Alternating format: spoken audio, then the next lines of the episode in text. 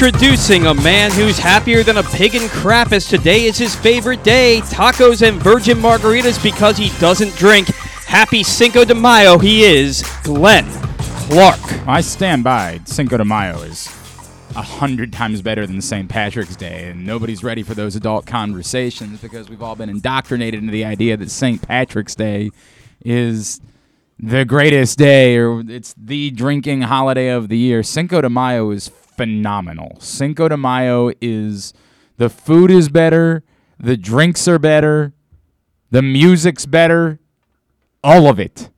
Cinco de Mayo is the best drinking holiday of the year. I just don't do it anymore. I'm I'm out, uh, and I'm not unavailable tonight anyway. I gotta, Can we can we call it Taco Thursday? Does that count? Yeah, it doesn't. The alliteration doesn't play. Not the it does not play. No doubt about that. But enjoy whatever you want to enjoy. I just I'm tell. I don't know why this is hard. Now this gets into a deeper conversation, and it's not all that dissimilar from St. Patrick's Day about what really Cinco de Mayo is and cultural appropriation and all those things. I- it's a conversation for somebody far smarter than I. I want to make that very clear. Resident dumb guy, Glenn Clark, not the one to have that particular conversation. But big fan in general, in general, big fan of Cinco de Mayo. Miss those days. Loved going out to celebrate Cinco when I was a younger man, and maybe at some point when the kids grow up, I'll uh, I'll get that opportunity again. But uh, for now, I will take it easy. And I got lacrosse tonight anyway. I got uh, Stevenson and Eastern tonight for a spot in the MAC Commonwealth Championship game. Uh, it is a Thursday edition of Glenn Clark Radio. Coming up a little bit later on this morning, weekend at Bookies. We'll bring that to you at 11:40 as we'll get you ready for the weekend in sports betting. We are not. Um, we are separating the Kentucky Derby from our betting shows, as I told you earlier on in the week. Unfortunately, in the state of Maryland, you can't go to the casinos and bet the Kentucky Derby, and that's a bummer because you'd love to be able to just spend your day watching hoops, watching hockey, watching the race, betting on it, and then watching the fights at night. But the state of Maryland, understandably, has decided that for now they want you to go to the tracks in order to bet the races. So you can't do it in the FanDuel Sportsbook at Live Casino and Hotel. And since they're our partner, we're separating Kentucky Derby coverage from our betting shows this week. We had Randy Moss on yesterday if you were looking for some info about the Kentucky Derby. So today we'll talk more about the playoffs, more about baseball, more about the fights, all of that on Weekend at Bookies coming up this morning 11:40 a.m. We do it every other Thursday and simply the bets every Tuesday at 11:40 a.m. brought to you by the FanDuel Sportsbook at Live Casino and Hotel Maryland. Oh, hello.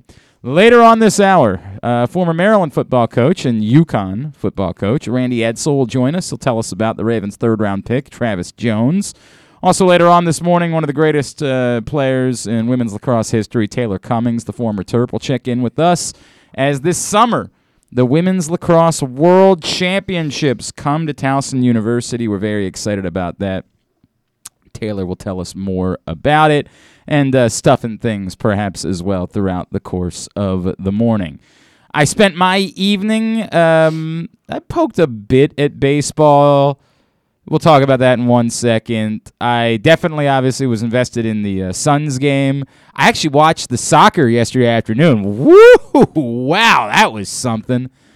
For those of you that uh, are not, were not paying attention, it was leg two of the Champions League semifinals, and Real Madrid needed to score two goals. 90 minutes gone by. They were down 1 nothing, which was more problematic because they were down 5-3 on the aggregate, and the aggregate of course is the score of the two games combined. So they play two legs of these semifinals. Real Madrid down 5-3 with 90 minutes gone by. We're into stoppage time and all of a sudden everything changes. I've never seen anything like it. It was wild, man. Wild as two goals were scored in stoppage time. Insane. Absolutely bonkers stoppage time scenario with Real Madrid as they rallied from down 1 0.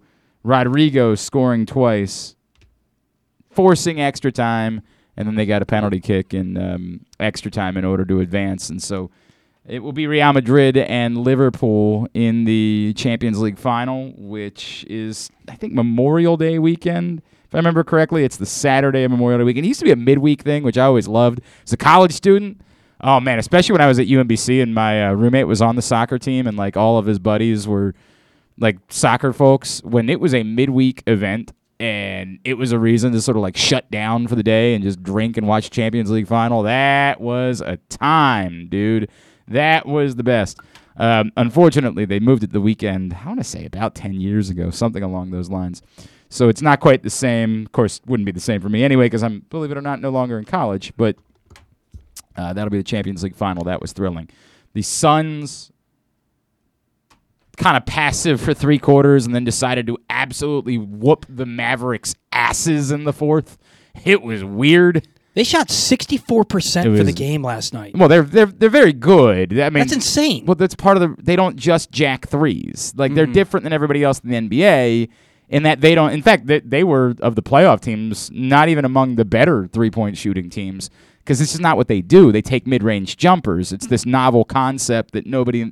It, it's almost like with the Ravens who running the ball. It's the you you zig I zag type of deal. Everybody else is just jacking threes. That's all they do. The Mavericks, most certainly, they will. Their their any path to the Mavericks winning involves them knocking down insane amounts of three pointers because it's what that's their offense. Their offense is mm-hmm. taking threes and then Luka Doncic mixing in going to the basket every now and then. But that's it. They just shoot threes. And a lot of teams are like that. The Suns figured out this sort of market inequity where they were like, what about a mid-range jumper? You guys heard of that? And of course, no one more so than Chris Paul, who is the monster of the mid-range, if you will. But they still work it inside to a big. Know if you it's a it's an old old thing that used to exist in basketball where you'd have a large player who would be in the middle and that large player would use their size and their strength to their advantage. It was a kind of a crazy concept that worked for decades, if not centuries, and then everybody in basketball was like, "No, have those guys shoot threes." Would that be like in baseball playing small ball and manufacturing runs? Um, kinda. It's kind of like that, except it's not quite as obvious because those seven footers still exist. The guys are still that size. They've just decided to do so. This would be like having Jeff Reboulet decide that he was going to be nothing but a home run hitter.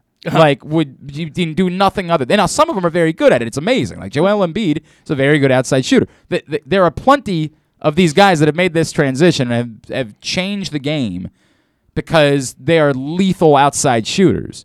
But the Suns do the bit where they're like, well, if you're seven foot tall, crazy, crazy concept, we throw it inside to you. And you're really big, so maybe you would have an advantage on whoever was guarding you, and you could go to the basket and score or get fouled. Just a wild thought. Wild thought. Don't know. Don't know how anybody feels about it. And so they do that. So um, it it scares me in moments because there was like moments last night where the Mavericks suddenly got hot. They were like knocking down four straight threes, and you're like, oh crap, this could go a different way.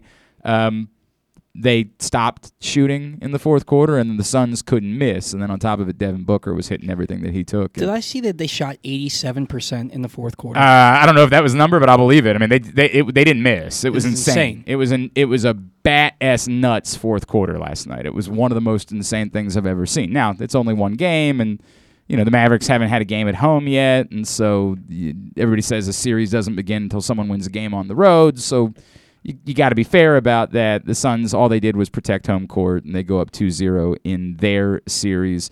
The 76ers still have no life without Joel Embiid. They just have nothing to offer without Joel Embiid, unfortunately. Um, so they've gotten their butts kicked in a couple of games by the Heat. We'll see what happens as that series shifts back to Philadelphia. Right now, they have shown no signs of life so far in the series. It's th- this is totally random, but Uh-huh. it, it's crazy to me that God makes people seven feet tall and Okay. ath- athletic that they don't just look like baby deer learning to walk. Like it's, it- I'm standing here five foot seven, and we got seven footers who are hitting threes and Well, running not- sprints and dunking. It's, crazy. To definitely, it's definitely nuts, but that's.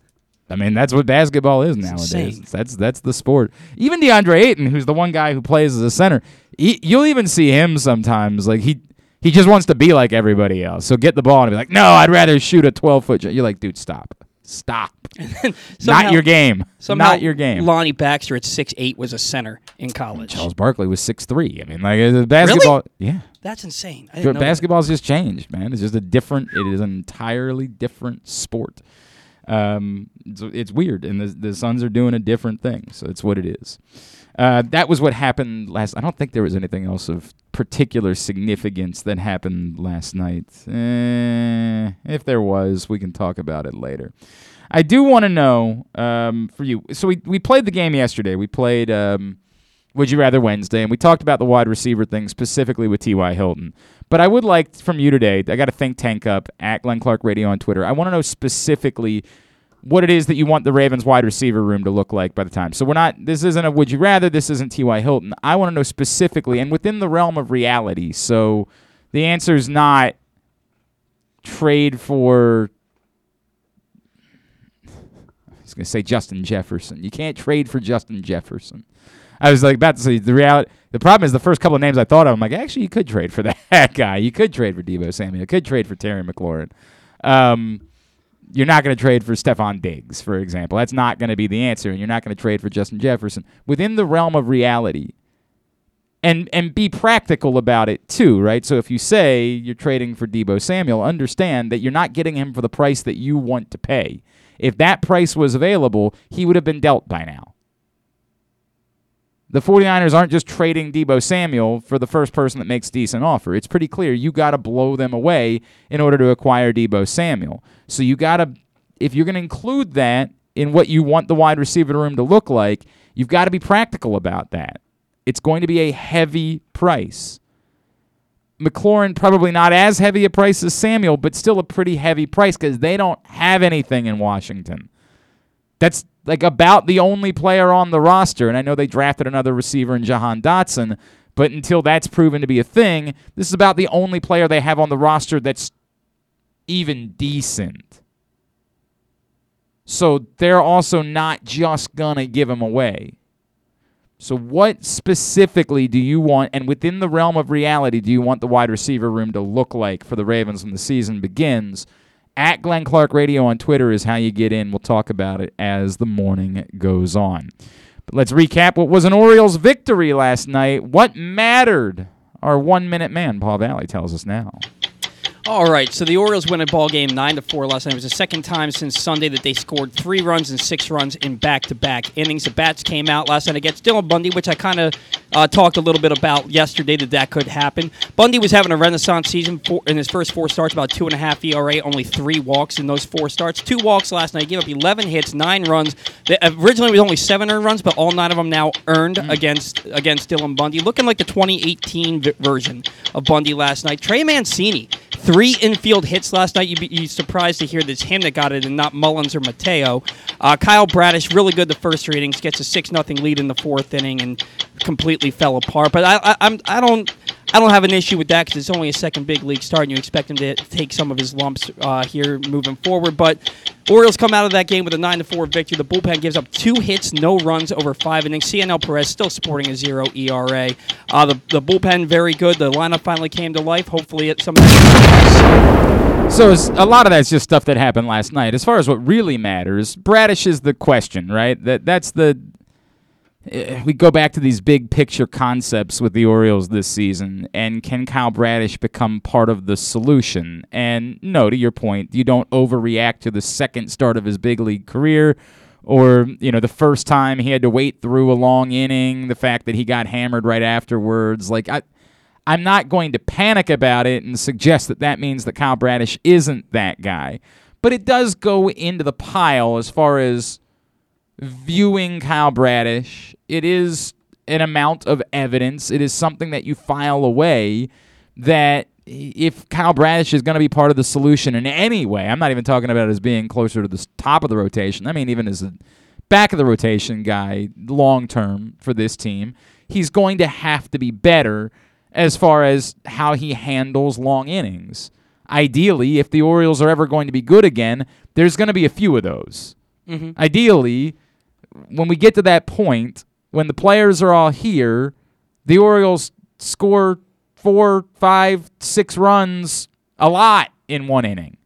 And if that's the case, the idea of getting cold or getting in your head or whatever it is that people describe about long innings with pitchers, you're going to have to be able to handle that. Again, I get it. It's his second career start. There's I, there's nothing that says that he won't be able to handle it, but it's just one thing that we saw that as we look at the big picture with Kyle Bradish, we have to file away. You still see plenty of things about his stuff, and especially before that inning, you saw plenty of things about his stuff that make you say, this kid can do it at the major league level. This kid can be a major league pitcher. His stuff's really good. His stuff's really good. Y- yes, but there have been plenty of pitchers Yeah. that have arrived in Baltimore whose stuff was really good. Tanner that- Scott.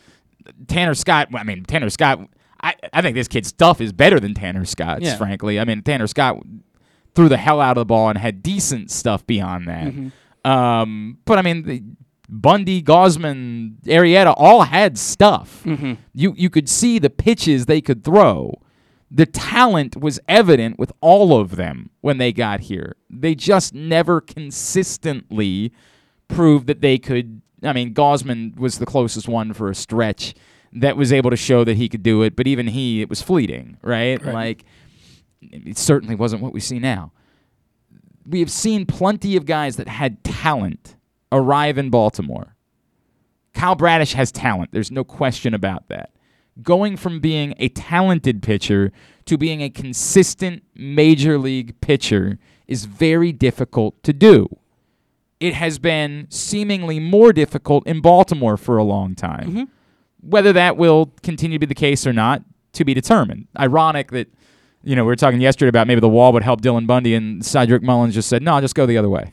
Like, that's the, the hell with the wall. There's there's this over here. I'll hit the ball over this way, and that'll rock him. Ramon Urias, a s- just a bomb to dead center, 429 Yep. foot home run. Yep. It's good to see him finally get off the schneid because his hard hit rate is up from last year. His strikeout rate is down from last year, and he's hitting into some really yeah, bad luck. I, I, just have so little thought that Ramon Urias is a baseball player. Like I, I just.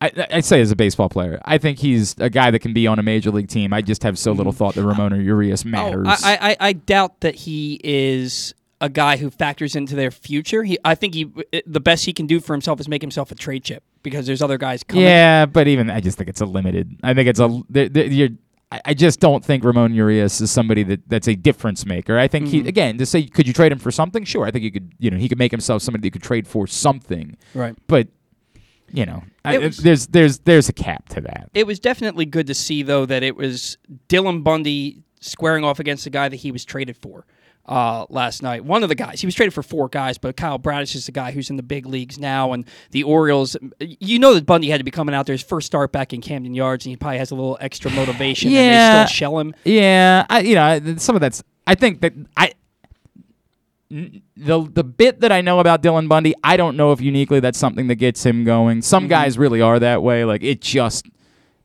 they've got something up their ass about it. Like they they want to come back and they want to wreck you and they want to. Sh- I don't know if Dylan Bundy's that guy. He's just a little bit unique. Getting to know him and actually his father a little bit over the years. Like I just don't know if that's something that was a big deal to him versus. Dylan Bundy just wants to prove that he's a quality major league pitcher. And I think overall he is. I He's not what we expected him to be, but I mean, he's, he's I, pitched I well think through the last a three years. I think he's a real major league pitcher. Yeah. I don't know if he's a quality major league pitcher. I don't know that he's an above average major league pitcher.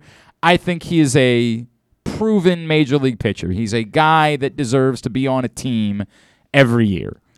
Uh, That's about what I think Dylan Bundy has proven himself to be, and I think that he wants to be more than that, or at least guarantee that he continues to be that. I some of that stuff uniquely. I think I think the Kyle Bradish side of it is way more important than the Dylan. I don't care who the Twins would have started last night. Mm-hmm. It it's important to see Kyle Bradish right now because again, this goes back into the margins, the the knowns and the unknowns. Well, the knowns we're using known in quotes because we don't know with certainty that Grayson Rodriguez is going to be a quality major league pitcher, but we feel stronger about it than we do just about anybody that's come along in a very long time. Um, figuring out if any of these unknowns can move into the known column mm-hmm. can switch over is the story of the season. That's this season. It's twofold. One, the guys that matter getting here and proving that they belong is the most important thing, right? It's it. The most important thing is that when Adley Rutschman arrives in a couple of weeks, he doesn't look lost. that when Grayson Rodriguez eventually gets here, he looks like a guy that can do it. You start to see those signs. The second most important part of the season is figuring out if anyone else from the next column can move into that column. And Kyle Bradish kind of headlines that group. And I still think DL Hall is in that group until proven otherwise. Like, as you could say he's closer to the first group, but there's just been too much gray area with DL Hall for me to con- confidently put him in the first group.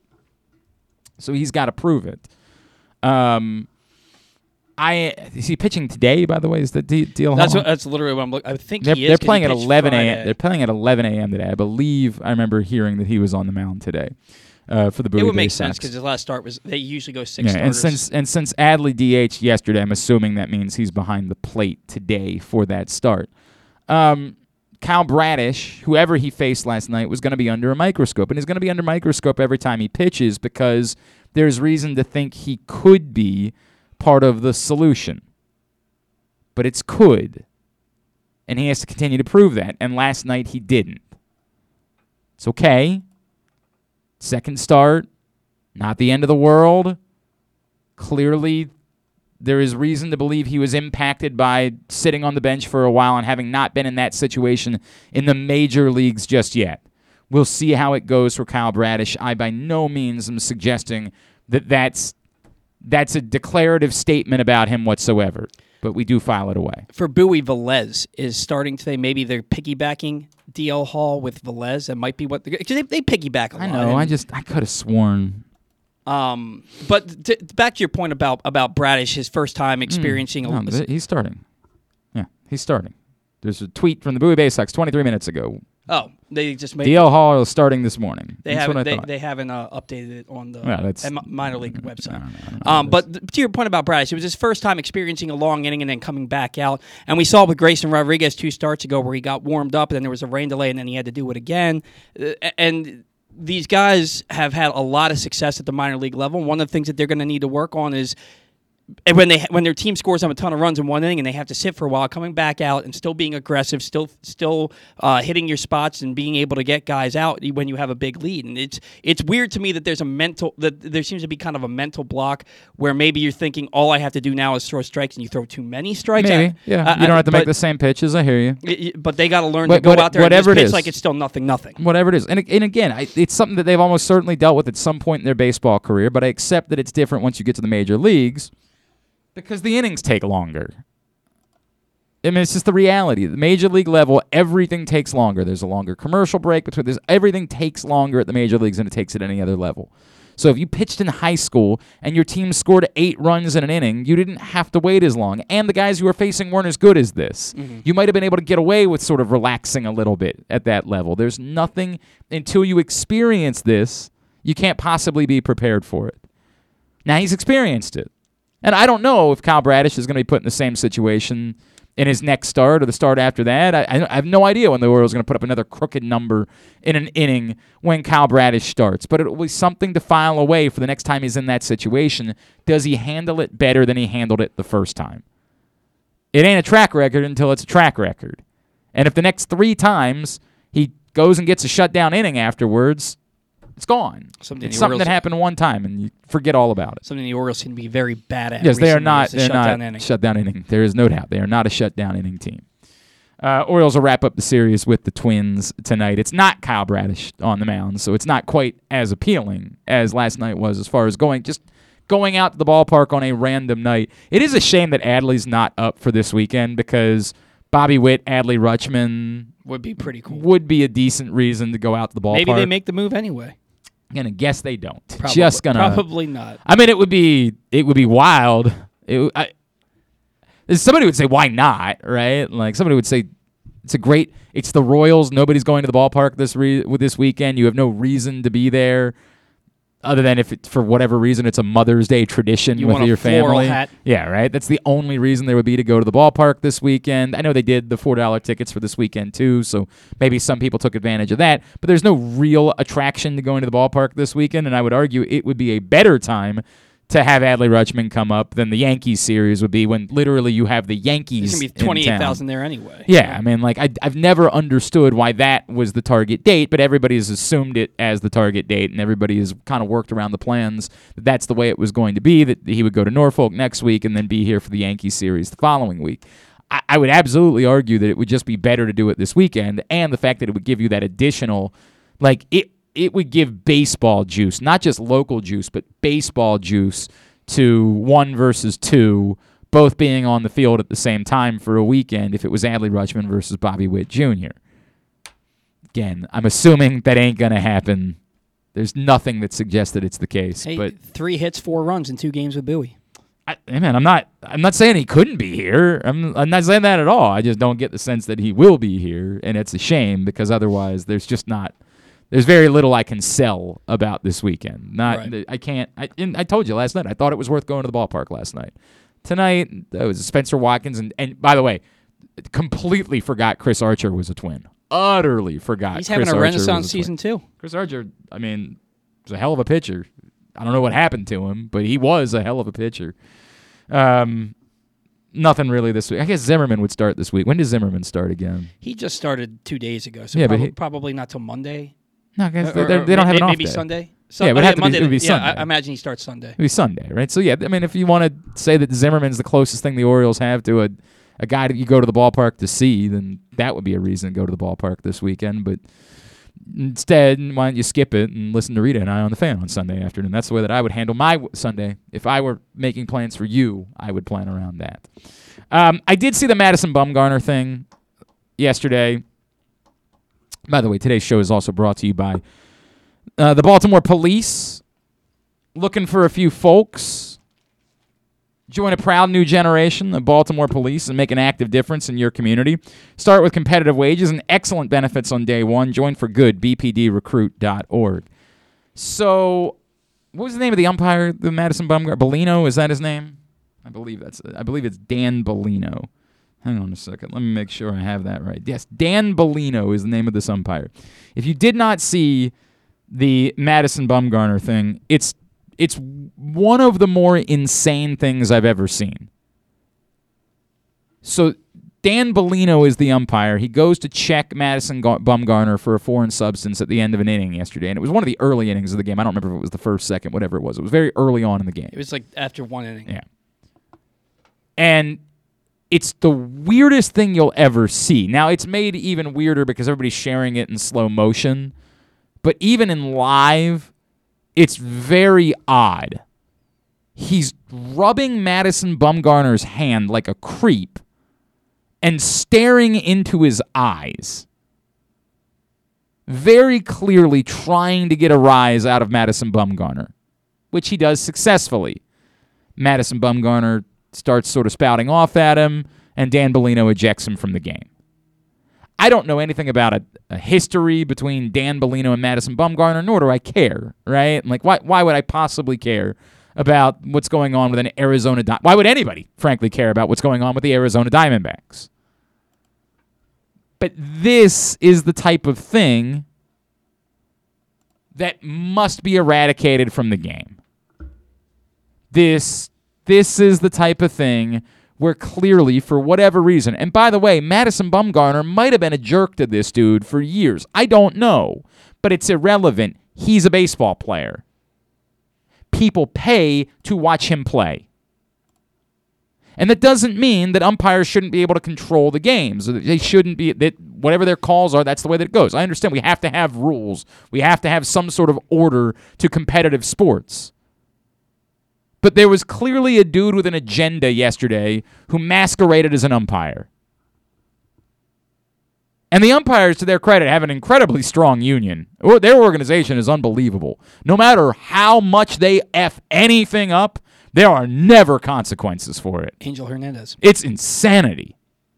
I mean, it's it's absolutely unbelievable. But this type of thing ends up being shared quickly and overwhelmingly all over social media. And so the topic yesterday throughout baseball was this incident with this ego tripped umpire staring down Madison Bumgarner so that he could set him up to lose his mind and eject him from the game. And it's beyond having no place in baseball. It's the type of thing where at some point the sport has to stand up to their own umpires and say, we don't care if you threaten to go on strike. We're over it. Nobody is here to watch you. You might not be, get, be, getting paid what the players are getting paid, but you're getting paid. You're getting compensated well for the job that you do. This will end. Because the only reason anybody might have to go to an Arizona Diamondbacks game is because Madison Bumgarner is pitching. And the idea that you're doing anything to get a rise out of him, to get him out of the game, is so beyond the pale, it's unforgivable. There are enough problems within the sport of baseball. The haves and the have nots, the fact that the game has changed so dramatically, people's various opinions on unwritten rules, whatever it is. There are enough problems that the sport deals with. For the umpires to create new ones cannot happen. There can be no gray area here.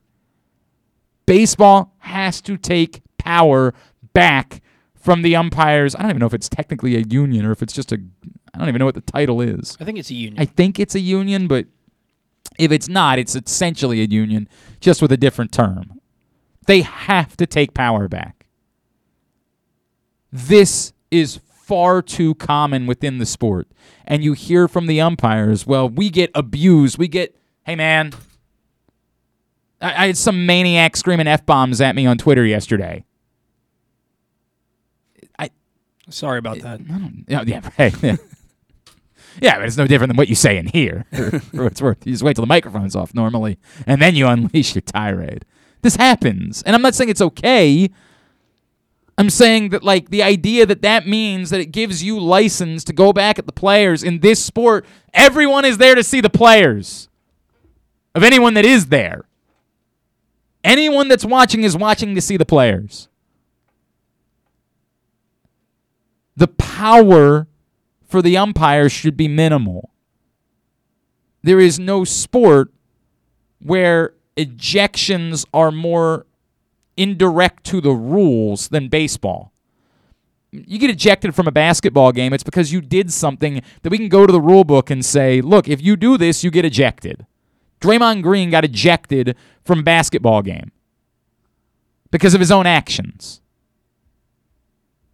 I am I there are people that argue that even that you don't want to see we, we don't want to watch basketball games where the players are getting ejected. If there's any chance to not eject the player, you shouldn't eject the player. That's the argument in basketball. But at least you can go back to saying, hey, the rules say this. In baseball, whenever somebody mouths off, the umpire can just say, we're ejecting you. There's no rhyme or reason to it. It's up to their discretion. Once we've decided we've had enough, we just eject you. You want to yell about something, we'll let you yell about it to an extent. And yes, ejections are part of baseball. I made that argument a couple weeks ago when there was the incident with Trey Mancini at first base. That Brandon Hyde was supposed to get himself ejected to allow Trey Mancini to cool down, to keep him in the game. Ejections have kind of become part of the game. But an umpire yesterday was clearly seeking to eject a player from a baseball game to find a reason to get a rise out of the guy, and it's joke.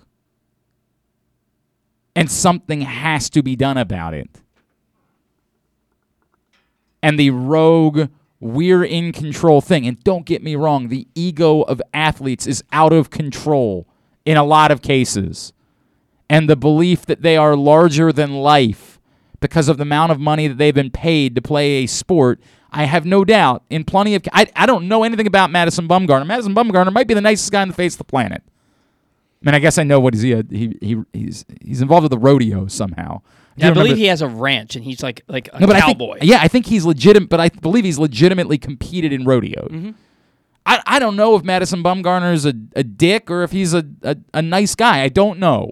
I think he's somewhere in the middle. I think he probably can be a dick. I I think I he's just mean, a country boy. But that sounds like everybody. I mean, Yeah. like everybody's capable. I, I don't know because I've I've never he's never been here. He's never been part of my sphere, my universe. But even if he is the biggest a hole on the face of the planet, he's still the guy people are paying to go see.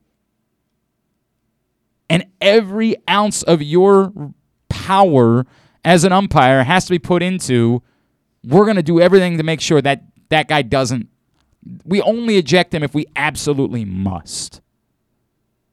And that can't happen. And baseball, this isn't about a rogue umpire. Because if it's not Dan Bellino, it's another guy. It's about the power that they've given to the umpires union over the years. That at some point they've got to work on taking back. You're here, despite the fact that a lot of people think you shouldn't even be part of the game anymore. You're here, but you've got to understand what matters about this sport. This, it's easy to say, is unacceptable. I mean, it's easy to, that's brainless for me to say it's unacceptable.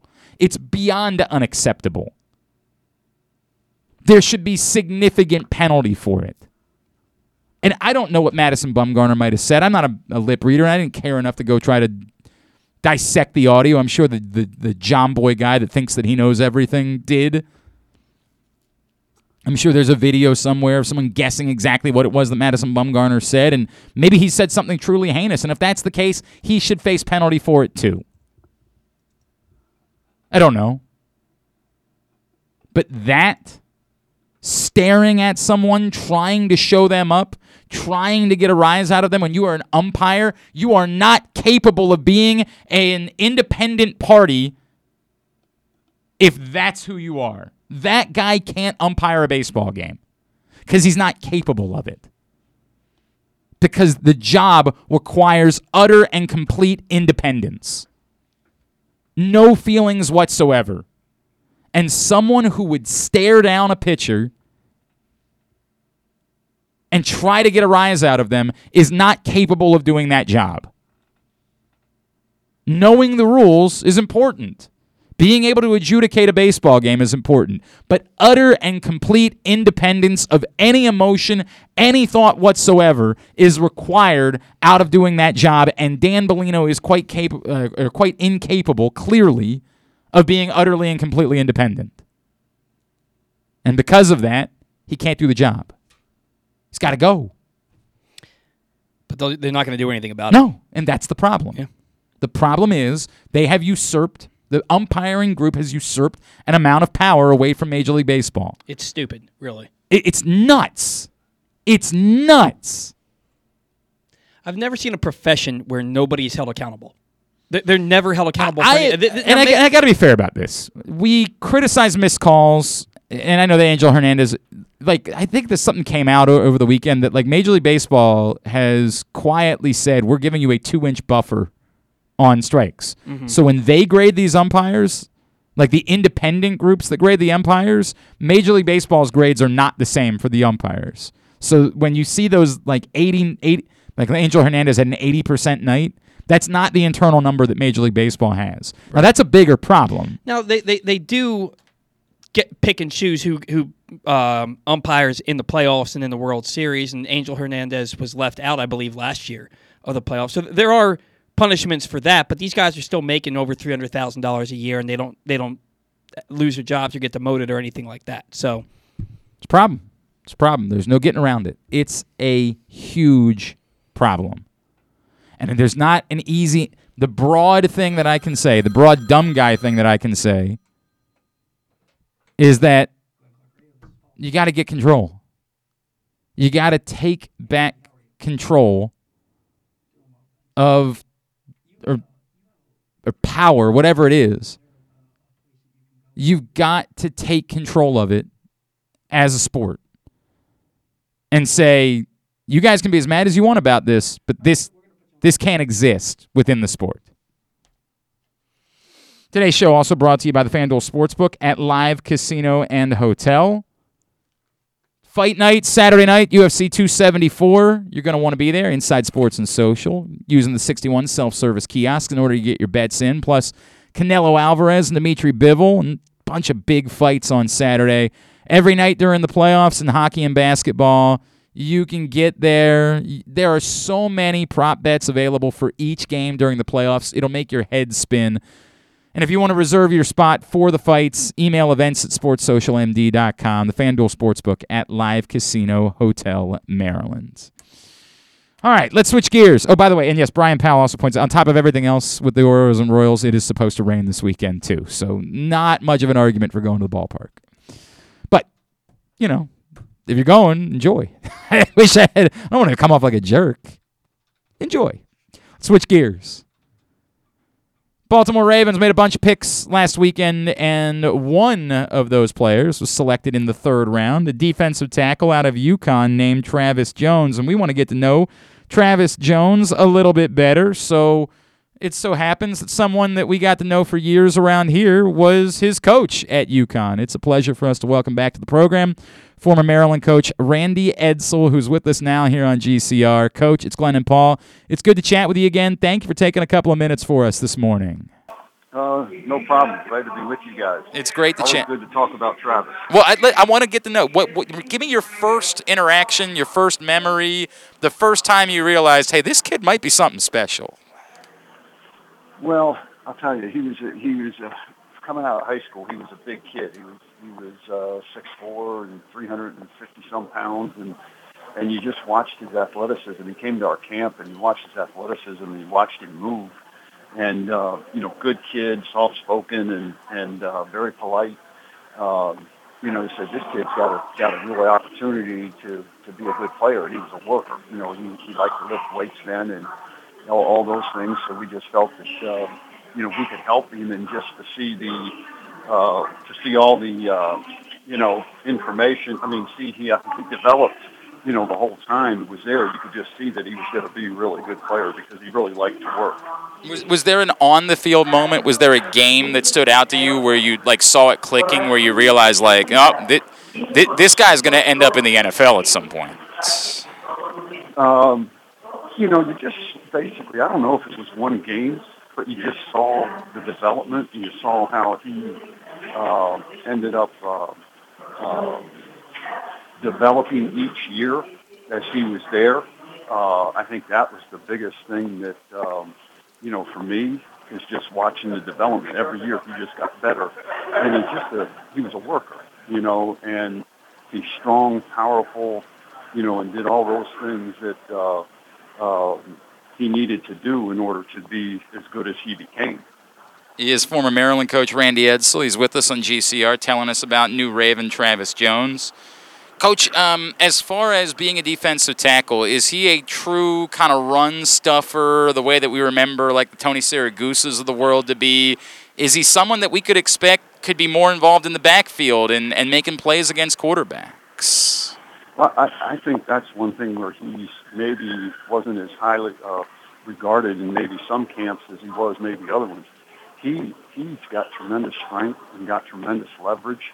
And I was down at the Senior Bowl for two days, and went down there, and he just dominated those guys down there. He's got to get a push in the run game, but he's got to surprise people in terms of the pressure he can get um, in rushing the passer on the passing down as well. Wow. You know, and and I think the one thing is, is that going into the system there that um, the Ravens have and the, and the organization under Steve, uh, uh, Steve Bisciotti and then with John and, and Eric, uh, I think he's going to be well served because he's going to have some veterans there, I believe, that are going to be able to help him and show him, you know, that first year or so. And, you know, he'll learn from that because Travis is one of those guys that's a, a sponge. He's got to take it all in. He's got to look for – you know, those, you know, that kind of um, veteran uh, mentorship, you know, that I think he'll get there in Baltimore. And um, but I think he's, I think he's got the ability to be able to play all three downs, and you know, he's, you know, he's just a big, strong, powerful uh, person. Uh, you had four and, a, four and a half sacks a year ago, and, and that's certainly appealing. And, and whether that can translate, we'll find out. But boy, it's exciting to think about, Coach. Handling adversity. I mean, obviously, you guys weren't able to play in 2020, and I know things have been tough the last couple of years. How did he handle all that adversity? And do you think that, that going through that type of stuff maybe has him a bit more pro ready because you can't throw something at him that's maybe trickier than what he's already been through? Well, you know, I think I think Travis has a chip on his shoulder. You know, I really do. I mean, he, I know when he went to the Senior Bowl, he wanted to be able to show people, yeah, okay, I'm not from a Power Five school, but I'm I, I can play, and and I can play this game pretty well. And so, I think that's the thing, you know, that he's always got to have in his mind that he's always got to have a chip on his shoulder, and he's he knows he's he wants to he's got something to prove, and he's going to go out there each and every day and try to prove it. And when he went against Clemson this past year and and uh, down to the Senior Bowl, he more than held his own, right? You know, against those type of people. So, you know, but he's one of those guys that, like I said, he doesn't he doesn't say a whole lot, you know, and uh, but like I said, nicest kid, and you know, come up and introduce himself to you and everything like that, and just wants to work and. He's got to put in the time and do everything he can to be the best he can be, and you know there's not going to be any issues on or off the field you know, with him. And like I said, I think he'll fit very well into the culture there that the, that the Ravens have. It's hard for me to fathom a like six four monster defensive lineman who ended up with like nearly ten sacks in his career being someone that was ever overlooked, right? Like it's just hard for me to fathom what somebody, you know, what other coaches didn't see um, when they were scouting a, a, kid like that coming out of high school. W- was he a late bloomer at all, Coach? Was that part of it? No, I mean he came from Wilbur Cross High School in New Haven, and it, you know that's not uh, a powerhouse, and you know, and uh, you know my son Boring's recruiting him, and you know we just stayed on him, and he wasn't heavily recruited, and you know he wasn't a guy that, you know, he's not one of those internet guys and everything else, and you know, a self promoter and yeah. and all that stuff, and you know, and you know, he went from like 355 pounds down to 325 pounds. So that tells you something about the kid right there. You know, in terms of work ethic, you know, trying trying to put his, you know, be in the best shape he can be, his work ethic, you know, all those things. And he was a captain, you know, for us. And you know, he's one of those guys that's going to do it more by example. I mean, he'll speak up if he has to, but you know, he, he's just a he's a driven person. He knows what he wants to accomplish, and being around the type of people within that Ravens organization is only going to benefit him even more so, and it's going to help him continue to develop because he hasn't he hasn't he hasn't reached his full potential yet. That's wow. a good thing. He he's not maxed out. He's he's John's going to get him, and his defensive coaches are going to get him, and everything else and you're going to see the guy, you know, continually improve each and every year. You mentioned the, the term chip on his shoulder. He, you know, there were people that thought he was a first round type of talent. He ends up falling to round three.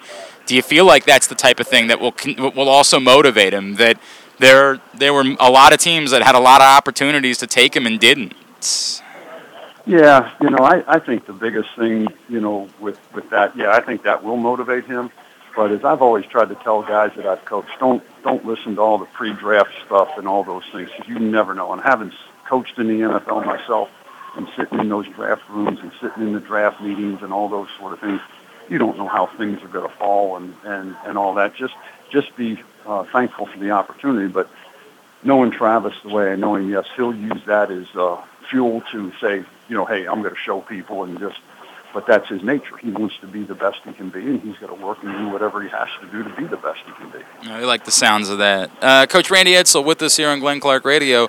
Coach, what's going on with you? Um, uh, you know, uh, uh, you have plans. You already have something in line. Is the NFL back in the picture? What's what's going on in your world?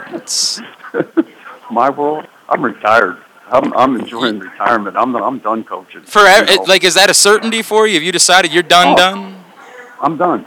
You know, I'm done. I'm uh, I just I made that decision. I'm living down in uh, Atlantic Beach, Florida, and live there full time. I play golf six days a week, and I play seven, but my course is closed on Mondays, so I can't I can't play on Mondays. I, you know, and I play 27 on Wednesdays because Mike Mularkey and Tom Coughlin we play nine holes together in the afternoon. So there's a bunch of guys that I know that are down that live in the neighborhood where I'm living in down there, and you know, I'm 100 yards from the beach, and you know, hey, I had I had a great great run and a great time coaching and everything else, but you know, I'm I'm very content and very happy, you know, with what I'm doing, and plus with the, the transfer portal and the uh, name, image, and likeness. Uh, I don't even want to be a part of that stuff anymore. We were just I was just at a function, the Peach Bowl Challenge uh, golf tournament last over the last couple of days, and uh, it was funny because one of the guys from the Peach Bowl said to me, he said, Randy, he said, look at all you guys that retired: Steve Spurrier, Frank Beamer, you know, Houston Nutt, uh, a bunch of guys were there, and then you had the current coaches that were there, and he says, "You guys are all smiling, but these current guys, they got frowns on their face. They're all upset. I'm playing golf. I'm playing with Pat Narduzzi. He's on the phone the whole 18 holes because he's got his wide receiver going into the portal, and he's trying to get all that stuff figured out. I mean, my phone doesn't ring anymore. I don't have phone calls at midnight saying you got this issue, that issue. So I'm I'm very happy and content playing golf and spending more, uh, a lot of time with my wife. Is there anybody that could call you that would make you change? Is there any one person that you're like, man, I, I hope he doesn't call because that might make me think about it again? No. Okay. Uh, it, it, it, it wouldn't matter who would call because because excuse me, but yeah, when we finished up our round, I was talking to Steve Spurrier. He said, "So, so Randy," he said, "Where's your next coaching gig going to be?" I said, "Steve, there is no more coaching gigs." He said, "Really?" I said, "Yep." I said, "I am done." You know, so you know, I'm I'm not. It, it, nobody could call me. It wouldn't get me, you know, back. You know, like I said, I've I've done it, did it for over 40 years, 42 years, and enjoyed it, the relationships. But you know, now I want to be able to do the things that I wanted to do maybe before, and now I'm getting the opportunity. I'm going to Pebble Beach to play next week. So, man, you know, you know, you that know, doesn't I'm, sound so bad, Coach. That doesn't sound like no. a bad way to spend some time. That sounds like a decent. You know, if I tell you what, if I could sign myself up for that life, it doesn't sound like one that I would want to turn down. Um, do, do you stay in touch with any of the? Do you stay in touch? Like, you know, obviously Stefon's, I think, the richest man on the face of the planet. You stay in touch with any of those guys? Some, you know, you, you text guys back and forth and things, and you know, they they got their stuff, but you know, you're happy for a guy like him and Yannick, and you know, and that's the thing. You know, I've I've had the ability to, to work with a lot of good coaches, a lot of guys on my staff, and then also, you know, a lot of good players. And you know what?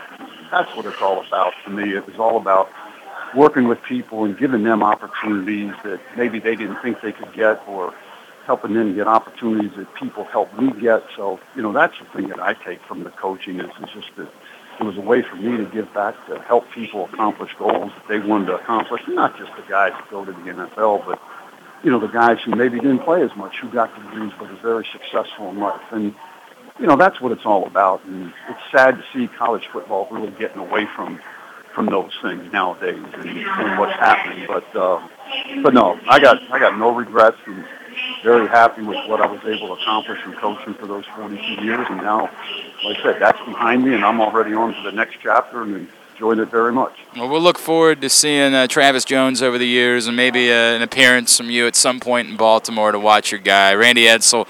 Uh, congratulations! Well, I'm, gonna, I'm gonna, I'm gonna be up. I'm gonna come up this fall because I got a good friend of mine from up in Pennsylvania where I grew up who's got tickets right behind the Ravens bench, right there, Very like cool. the first or second row. So so I'm gonna. I already got it arranged where I'm gonna come up and visit him, and we're he's gonna take me down to we're going to go to the game. So that's awesome. I'm definitely gonna get up to see him play. That'll be really neat, Coach. Uh, congratulations on a on a great run in your career, and looking forward to seeing what your guy Travis Jones is going to bring to Baltimore over the years. Thank you for taking a couple of minutes for us this morning. We really appreciate it. okay. it. Really appreciate it, Coach Glenn. Thanks.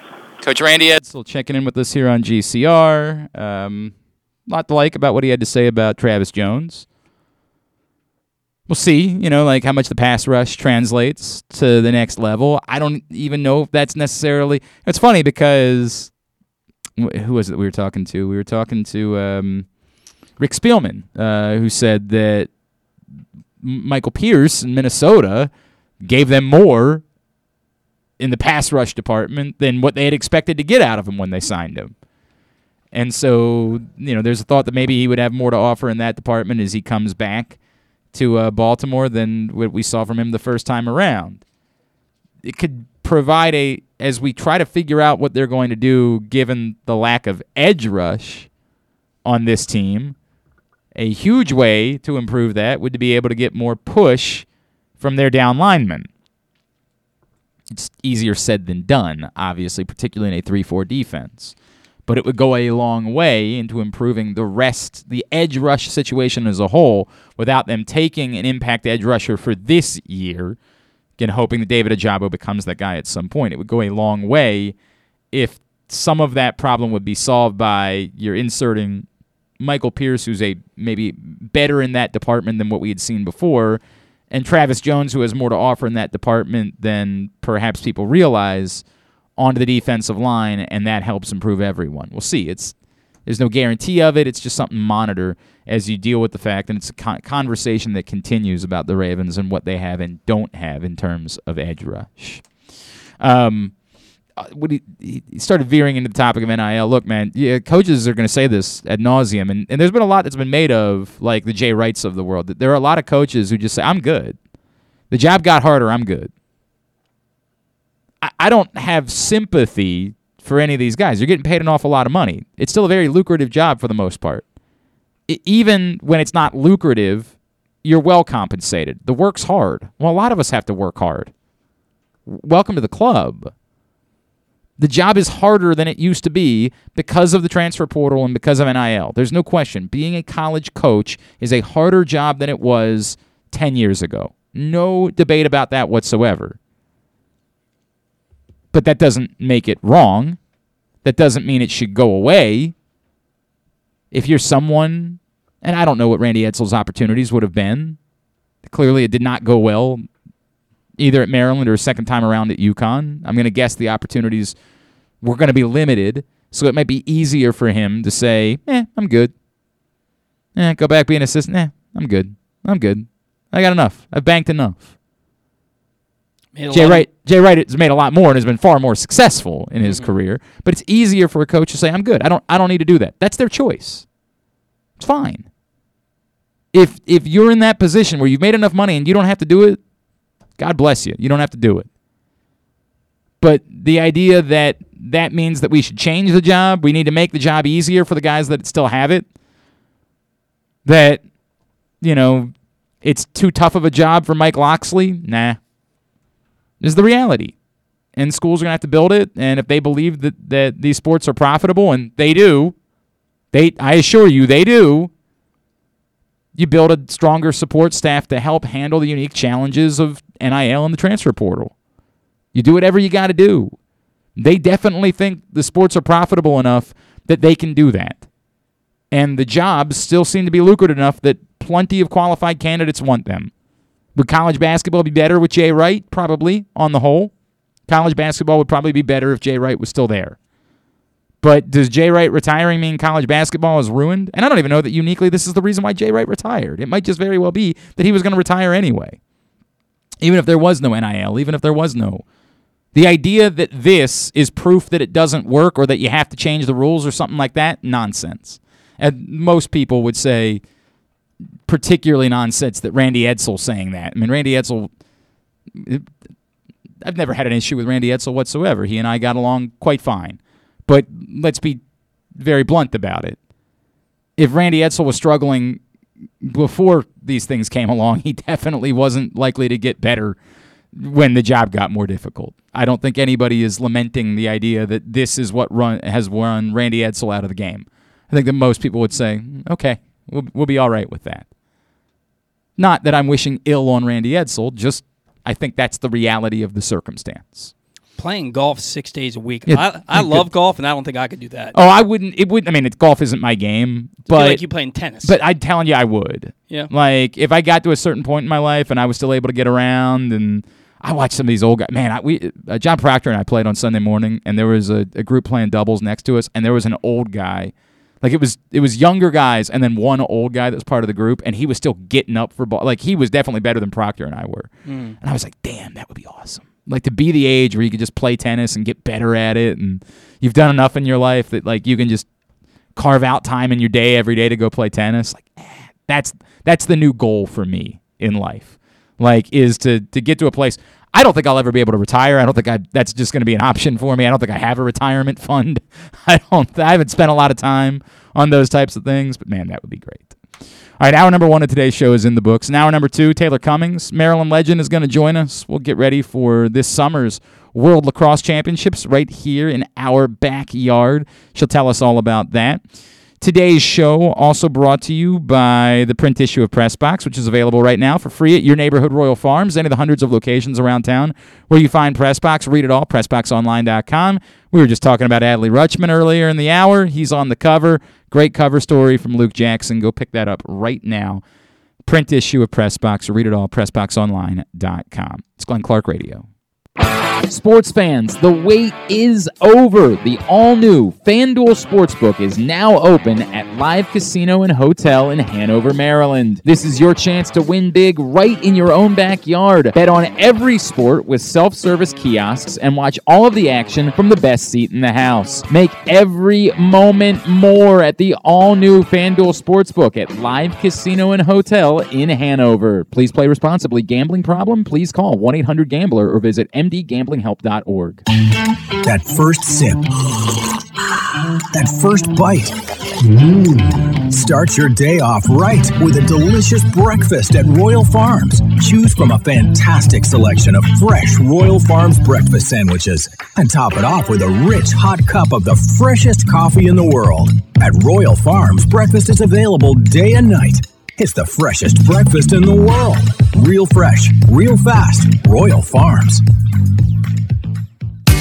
Baseball is back, and so is the spring seasonal menu at Glory Days Grill. Start with the opener flash fried pork belly with our popular Korean number two sauce, and take a bite out of the Crunch Burger, topped with home run sauce, white American cheese, and house made chips. It also features irresistible options like a baseball cut sirloin with blue cheese, grilled shrimp with garlic butter, and a strawberry salmon salad. And then there's the closer, the Cracker Jack Sundae with a waffle, ice cream, and Cracker Jack. This menu will be going, going, gone at your neighborhood Glory Days Grill. GloryDaysGrill.com to find out more. Great food, good sports. Baseball is back. I'm Paul Valley. And I'm Zach Goodman. You can find us live every Saturday from 10 a.m. to noon talking all things Orioles and Major League Baseball. Like the debuts of Adley Rutschman and Grayson Rodriguez. And how the rotation and bullpen are rounding into form. Watch us live at youtube.com slash pressboxonline and facebook.com slash pressboxsports. Or you can listen at pressboxonline.com slash radio. That's the Bat Around live with the latest in baseball coverage every Saturday from 10 a.m. to noon. The Toyota Tacoma comes in a wide range of models and trim lines. You can choose the perfect Toyota to reflect your unique personality and driving habits. Check out buyatoyota.com for deals on new Tacomas from your local Toyota dealer today. If you miss anything, don't forget that you can find whole shows later on Spotify, Apple, or Amazon Podcast. It's Glenn Clark Radio. Into hour number two of GCR. Glenn Clark, Paul Valley with you. Um, you know what? I, I just realized I'm going to talk. Paul, I, I, uh, can I talk about what's going on? Can we can we share that? You okay with me sharing that? Yeah. Okay. So I, I only I'm going to do this on the show because you guys are going to see me post some things publicly a little bit later today, and I just want to talk about it uh, really quickly. So later today, we're going to um, be kind of posting publicly uh, that we are looking for a new permanent producer and sidekick for the show, and um, Paul's unfortunately only been with us for a little while, but he's taking a job at Super Megacorp. He's going into the workforce. He's going to become a working stiff, and it's just not one that's going to be able to, to keep him here. And we, we certainly know um, the realities of, of what we're doing here. I'll, I'll pull back the curtain for you guys. This job is not a full time job, unfortunately. It is. We do a two hour show every day, um, so your schedule kind of has to work with this time in order for this job to work. And when Paul took the job, it worked quite well. But unfortunately, Paul is um, he's going to going to work for the man. He's going to, to, to be this guy for the next 50 years, and he's going to go down and, and drink schlitzes on the weekends with the boys. I mean, I this happens. This certainly happens, and, and we understand it. And Paul's going to be with us for another couple weeks, and I think we might have some interim solutions but we're going to need, no matter what, ultimately, we're going to need a permanent um, uh, replacement for Paul. And we're going to be opening that up. It, it just so happened to work out when Kyle left that Paul was here, and it was serendipitous that we didn't need to open it up and do a search or anything along those lines. It worked out perfectly. Um, unfortunately, some of our internal candidates, it's a very similar situation because their own schedules and their own jobs it just won't work out for them to be the permanent option. Again, they can help in other capacities and they can be um, some interim solutions for us, but couldn't do the job permanently, and and that's okay. And we understand that, and we know what it is that we're dealing with, and and I wish that I could say that we could change what the job is, and so you know we could make it a, a well-paying six-figure job. I, I'd like that for me personally. Be willing to split a six-figure job with someone, frankly. Um, so that's the reality of the circumstance. So I, when you see that pop up later, I don't want you all to be caught off guard um, or think that we're hiding something from you. Um, Paul let us know a while ago and gave us plenty of time in order to be prepared for it. We are gonna look. I say we're gonna look to move quickly. We don't. I don't know if we're gonna look to move as quickly. It's just kind of depend on what our interim options are. Um, if there's someone that could take the job over permanently quickly, that would be ideal, right? Because we could have them ready to go in a few weeks and and and get them up to speed and, and be ready to be part of it. Um, but you're going to see that. I'm going to be starting to put it out there, and we'll be posting it to various job boards and places. It is a part time job that you know what the hours are. These are the hours that are required. It's for a young person or someone whose other work lines up hourly with this working out. Paul was working nights, so it worked out perfectly. Um, that's who this job is for uniquely, and that we understand limits our our pool. Like we get that, but that's the reality of the circumstances. And for somebody that's looking to get into the business, particularly if you're a young person, it's a great opportunity for you to uh, cut your teeth and sort of learn your way. And we understand that the person that we hire, if the job continues to be this, might not be someone who's here much longer than Paul was. We get that. Um, you know, Kyle was a little invested because he helped us launch this thing, so he wanted to stick around for as long as he possibly could.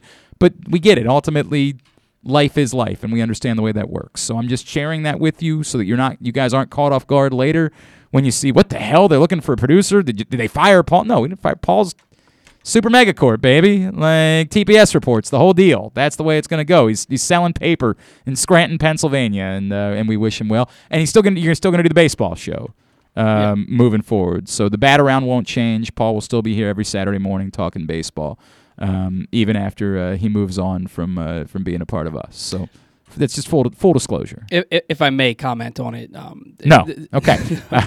no, th- this is um for me. It's it, it's a little heartbreaking uh, um, because working in sports is something I've wanted to do since I was a teenager, and I, I love doing it. But uh, somebody once said there comes a time when you have to stop doing what you want to do, and Yeah, you have to start doing re- what you, what you have to it's do. the reality of the and circumstances. uh, Glenn and Stan and John have always been so helpful for me, and they've given me a lot of opportunities. Gave me my first opportunity to get to, to be paid to work in sports, and I will be forever grateful. Like Glenn said, I'm yeah, not six figure job, man. yeah, Yeah. I, am not fully going away. I'm still going to do the bat around. Uh, there's a reason I got choked up telling you guys. Um, Hey, man, we- we- it- it- you got. I, I respect you guys so much, and I love to do this. It- it's just what I have to do I if got- I want to start a the bad news is our highlight reel is not going to be significant. We, we just didn't have you for long enough for the. The highlight reel isn't. It's basically going to be when you eat the watermelon next week. Like Yeah. that's going to be the entirety of the and, highlight and me going to see. Limp Bizkit uh, right, next Sunday. right, and Yeah. he's still going to do those things. He's still going to Yeah. pay off the. It's part of the reason why I wanted the. When I when I lined up the time for when we pay off the bet, part of the reason I wanted to do it quickly. One, I knew Ken Zales was retiring. Two, I knew that Paul was leaving. So I was like, well, if it's one of those two, we need to do it quickly. Mm-hmm. if it was me, we could wait forever, but I would have been willing to do it quickly. Um, so we'll do that, and he's still going to go see Limp Bizkit. He's still going to pay off, and you would still have to pay off if you lose the baseball bet this year. Yeah. We still got to deal with that. With you need to uh, touch base with Arditi and figure out what's uh, going on. He uh, still I'll- owes I'll- us from last year. Need to figure out what's going on with that. And So- I kind of wanted to make a punishment week next week. I kind of wanted to do a full. You pay off your punishment.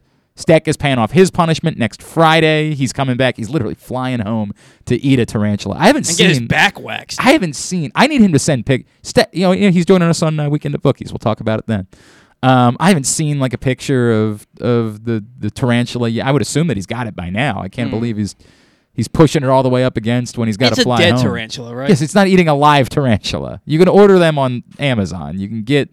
It's like a prepared cooked tarantula, but you're still looking at a tarantula that you're about to consume I'm so glad I wasn't bit part much, of that. man. It is a bit much. Um, so yeah, that's that's what you need to know. We will be just when you see that pop up later today. It's not there's there's nothing crazy going on. Nobody's been fired. Nobody's you know given us the double bird and walked out the door. Uh, Paul's gonna be here for another couple of weeks, but we got to start making plans for who the permanent um, replacement for Paul will be. So don't be alarmed or shocked uh, when you start uh, po- when you see the, that posted. It's going to have to be posted today. I was I, I, there was one person who was an option that I was kind of letting that drag out for a little bit. Um, who still I think is going to be part of of getting a, sh- shepherding us through this time period. But either way, we're going to need a permanent per- person for the job or a more permanent person for the job. So um, we'll start posting and looking for that. And if you know somebody who you think is looking to dip their toes into these waters, break in, get an opportunity, then please have them email me. In fact, uh, email me on my personal email, glennclarkradio at gmail.com. Um, if you think that there's somebody that would be a fit or that would be interested, please um, let me know. It is an hourly position and it kind of works with your availability. If you're available for more of the day, there might be a couple more hours available, um, you know, for some various things. So that's that's that's what's going on. I think we've handled that. I think that's all anybody needed to know. I think it's probably more than you needed to know. But again, I, I don't like doing things and leaving people asking questions, so I don't want you to see, you know, searching for a Glenn Clark radio producer and being like, "What the hell? What the what what, what is that all about?" Um, so now you have your answer. Uh, Paul's uh, going to the big time workforce. He's going to go be a he's going to go to Bethlehem Steel. Uh, that's that's the way that this is all going to go play out. All right, so there's that. Now, couple of things. One, uh, Ravens rookie camp gets underway today out in Owings Mills. I, I don't think they're doing on field today. I think on field is today or tomorrow and Saturday. I think today is just a um, uh, like an orientation type of deal. So a lot of people commenting. David Ojabo did a lengthy thing with Alex Prewitt. Uh, Alex Prewitt, who used to work, uh, used to cover Maryland, now um, covers college football, college sports for SI. And he did a lengthy story about David Ojabo. And in that story, says instead, as always, he is looking forward or looking ahead to his next lofty dream. This time, a healthy return to the field for his NFL debut in 2022. "Quote: So far, no pain, good flexibility, already biking." Unquote. He says. "Quote: Cam Akers busted it and played in five and a half months." That lands me at August, September, maybe even October. Season's still going. So yeah, I anticipate playing, unquote. Even if he is asked to take it slow and sit out for a year, though, the approach won't change. Quote, the way I carried myself throughout the ho- my whole life is what got me here, so I'm just going to apply that, unquote.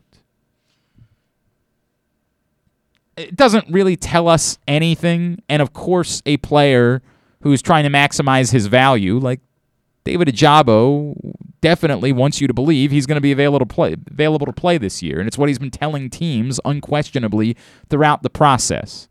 He's not going to five minutes after he gets drafted turn around and said, "I lied to all of you. I can't play till 2023." That's not going to be the case. But to be fair, you know, it is something that we've talked about. The timeline for these injuries is not what it was 10 years ago. Now, what Alex Prewitt said there is relevant too. You're probably less likely to rush someone like David Ojabo than you would be an established player. The comparison to Cam Akers, for example, is a bit different. The Rams knew what Cam Akers was capable of doing, how helpful he had been to their football team, and as they were trying to win a Super Bowl, they were probably willing to to put Cam Akers out there a bit quicker than they put a less proven commodity. David Ojabo in the NFL is a less proven commodity. Which doesn't mean he couldn't be ready in a similar timeline and really could be ready by November to play in the NFL. I think if we're being realistic, we still acknowledge that expectations for a player that is still young in his own football career, has only been playing the sport for a few years, and is coming off a serious injury, should be tempered even if he did see the field this season. But I don't think it's a certainty. I've never thought it was a certainty that he couldn't play at all in 2022. He clearly doesn't think it's a certainty that he couldn't play at all in 2022. I definitely don't think the Ravens should just announce this is going to be a redshirt year for David Ojabo, particularly because they're going to have the advantage of putting him on the pup list. He's not going to have to be someone who's designated a return from IR. He's going to be on IR to start the season. So they have a while to figure out whether or not he's going to have to be put on seat. Like there's there's no the time frame for this is so far down the road as far as any decision the Ravens have to make related to their roster that it's not even worth worrying about much right now. Now, when we get six weeks into the season, that'll be different. They're going to need to have a better feel for where they where they where he is, when they could activate him, all of those things. But today, it's kind of irrelevant. Today, it's just wait and see. I, I don't think the Ravens should be operating fully with the idea that there's no way, even if we think he's ready, we wouldn't let him. We're going to give him a redshirt year. If the guy can play, Lord knows what other injuries you might have. You absolutely might end up giving David a job with the chance to play. Just, it'd be insane to just say we wouldn't. It'd be nuts. But that's something that we'll we'll deal with as we get. It's clearly not in the plans for week one. I mean, that would be nuts. Mm. It'd be nuts to think that David Ojabo is going to be part of the plans for week one. But could he be part of the plans for this season? Maybe. Let's temper expectations. Let's be reasonable about this. But could he maybe be part of the plans for this year? Maybe is the fairest way to say it. Maybe David Ojabo could be part of it somehow, some way. We'll see. We'll see. Don't have any um, don't have any guarantees. All right. Um, from from Joe. Joe says, Glenn, as far as your question about the wide receiver room, this is where I'm at. I absolutely want to see them bring in a veteran. I think Jarvis Landry is the guy that makes the most sense, even if he's not a natural Hollywood Brown replacement. I guess in my mind, the way this works is that Duvernay is asked to do more of what Hollywood Brown did. They just use him in different ways. And instead, you want to have guys that you can rely on to catch the ball when the ball is thrown, but also are physical and capable blockers. I just don't think it's the exact same usage of wide receivers as it was before. You still want to have speed on the field, and Du- Duvernay can do that, but you want to have one more guy you can rely on. It won't be perfect. There's no way they can have a perfect group at this point. Yeah, probably the case. That's it's probably the case at this point. That there's just you're going to have to work with what you got and go from there. From Dan. Dan says. Sorry, I'm going through a bunch of different things. Thank you. From Dan, uh, Glenn, as far as what I want to do at wide receiver, yes, ideally I want to trade for a top guy like a Samuel or a McLaurin. If that is not possible, and I'm willing to pay a heavy price for either one, they're both outstanding talents in different ways and guys that are worth paying big prices and big contracts to because that's the way the game works any longer. If that's not an option, then at this point, I would probably say don't even bother with any of these other veteran receivers and just go with the group that you have. Either I need someone who's top notch or I don't need to waste any more resources at that position, particularly if the money that's required in order to sign that type of player means that you have to cut someone. I will cut someone for Deebo Samuel or Terry McLaurin. Boy, that sounds threatening the way that he said. I, will I'll- oh, cut. I'll I'll cut someone, right? I'll cut someone for Deebo Samuel or Terry McLaurin, but not for T.Y. Hilton or even Julio Jones.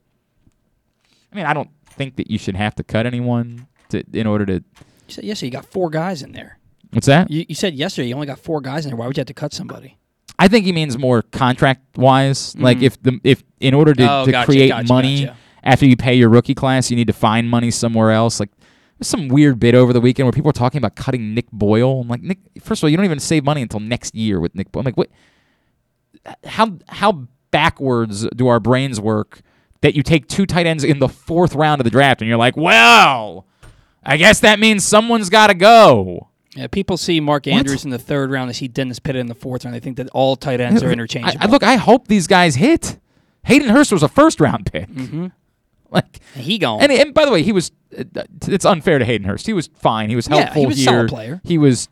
If if these guys end up being Hayden Hurst, that's a huge win because you took him in the fourth round, not in the first round. It's a massive win. The problem was you took Hayden Hurst in the first round, and he didn't pan out to be worth a first round pick. Um, but if one of these two dudes can be anything like Hayden Hurst, phew, that's a massive win for the Baltimore Ravens if it pans out that way. But they're also not what Nick Boyle is. They're not blocking tight ends. These guys are space guys. These guys are get open guys. These guys are not Nick Boyle.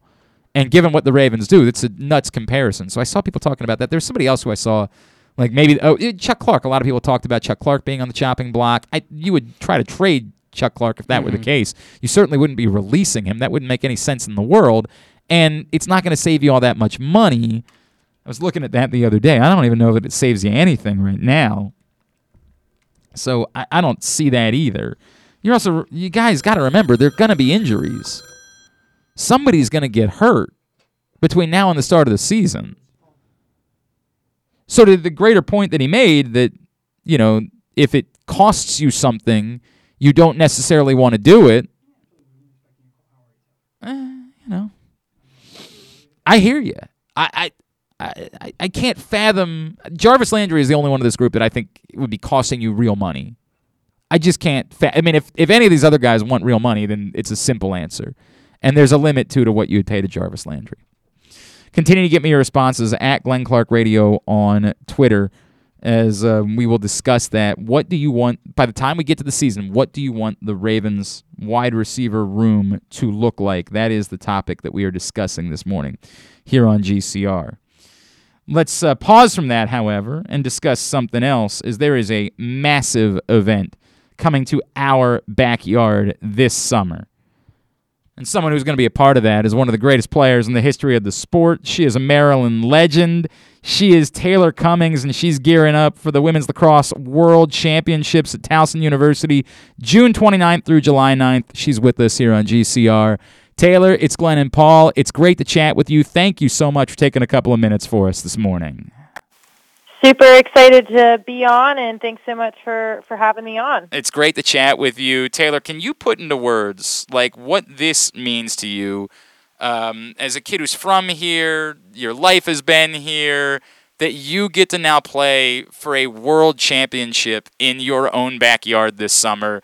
Like have you been able to fully grasp what that means? Will it maybe not hit you until you actually take the field you know, I think it's one of those things that I probably won't be able to put into words and fully recognize until until we're on the field for opening ceremonies. Um, you know, my whole playing career has basically been in the state of Maryland, and yeah. who knows what's to come after this World Championship. So the fact that we get to not only host in the United States, but to have the games in a state where a few of us are from, compete against hometown fans. I mean, what more could you ask for? And it's incredible. I mean, it's absolutely incredible that this is something that's happening this way. I, I think a lot of people, Taylor, would just assume, hey, look, this is the, the the World Championships. The United States would win this every time, right? But I don't think they realize how how good, how deep, how competitive the World Championships really are. There are so many different countries who are talented, who are growing, who bring really, really talented teams to world championships either, each year. And, you know, Canada, England, Australia, they are the cream of the crop. They are so talented across the board and a lot of United States players playing for them. So they play collegiately in the United States. They go on to play for their country elsewhere. Um, so it's by no means going to be an easy task to right. to fight for gold. And we've also never, no host country has ever won on their home soil. So we're really trying to to bring home a gold on home soil for the first time. Taylor, how, it, it's such a weird thing, right? Because the two previous times that the United States hosted are the only two times the U.S. hasn't won the World Championship, right? Uh, 90, uh, 90 or 86 in Philadelphia, it was Australia, and then 2005 in Annapolis when it was also Australia. How important is that? Like, it, do you do you feel like it's an added level of pressure? Being the host to try to win a world championship? I know you haven't been there before, so I, I, don't know that you can define it quite so much, but how much is that something you guys are talking about that you got to be aware of, whatever that pressure might be? You know, I think a lot of people have told us that, you know, no host has ever won. I didn't know that, honestly, until we were hosting. Um, so I think, you know, our team is really, we're working with sports psychologists trying to, you know, do our jobs on our end to make sure that the distractions of hosting don't get in the way of our play. And I think we're just excited for, you know, to get out and compete in front of fans. At the end of the day, our team wants to grow the sport. We want to grow the sport locally. We want to grow the sport internationally. And we're just really excited to be able to go out and compete and compete against talented teams. And our goal is to win a gold, whether we're on our home soil or in Canada or England or anywhere else. And um, I think we're excited about the opportunity to not only potentially win and fight for gold, but to be able to do so on our home soil for the first time. The 2022 World Lacrosse Women's World Championship will be at Towson University starting on June 29th with the opening ceremony in USA, Canada through July 9th the closing ceremony and the championship game. You can go to Women's World Lax 2022.com right now in order to get your tickets and find out more about this summer's World Championships.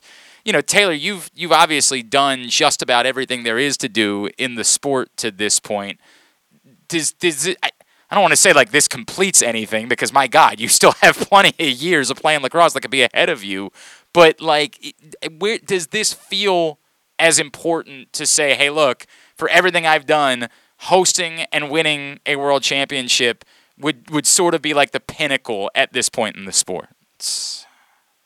You know, I think having been away from the college game for so long, um, U.S. has really become a huge focus of mine, and yeah. luckily we've had the professional leagues develop, and we were able to play in Athletes Unlimited last summer, and it's it's going on again this summer after World Championships. But you know, U.S. is that one thing that you know the reason so many of us got to into playing is to be a part of a team and work together towards that goal. And um, you know, I think it's it's a goal of all of ours, and having it be a year delayed due to COVID, it's something that means even more to us now. And um, I don't know what what is to come post World Championships, but I think all of us know the incredible opportunity that we have, and just not going to take any second that we have the opportunity to wear a penny or a jersey or even a U.S. T-shirt for granted. Taylor, you were on the 2017 team, correct? Correct. What What was that experience like for you after everything you had accomplished? I mean, all the championships, Tewaaraton Awards. What was that like for you to win your first world championship? It was unbelievable, and you know, having won national championships, you you feel like that's that's the highest it can go, and then to be on foreign soil, to hear the national anthem played before a World Cup final, you know, I remember like tearing up because wow. it just means so much that you you know you're truly representing your country and and what an honor that is. So, yeah, playing for Maryland was the greatest experience of my life. Playing for the U.S. team, probably the most humbling experience of my life, and the biggest honors are playing for both of those. So, um, you know, having competed in 2017, I know how special it is, and we have a few players who are on that 2017 team returning to the 2022 team that you know bring a lot of experience and emotion, and I think we're excited to hopefully be able to replicate that, and also be able to witness now these first timers go through it and, and feel how special and it a, is. And a few of your former Maryland teammates who are back for this uh, World Championship roster, correct?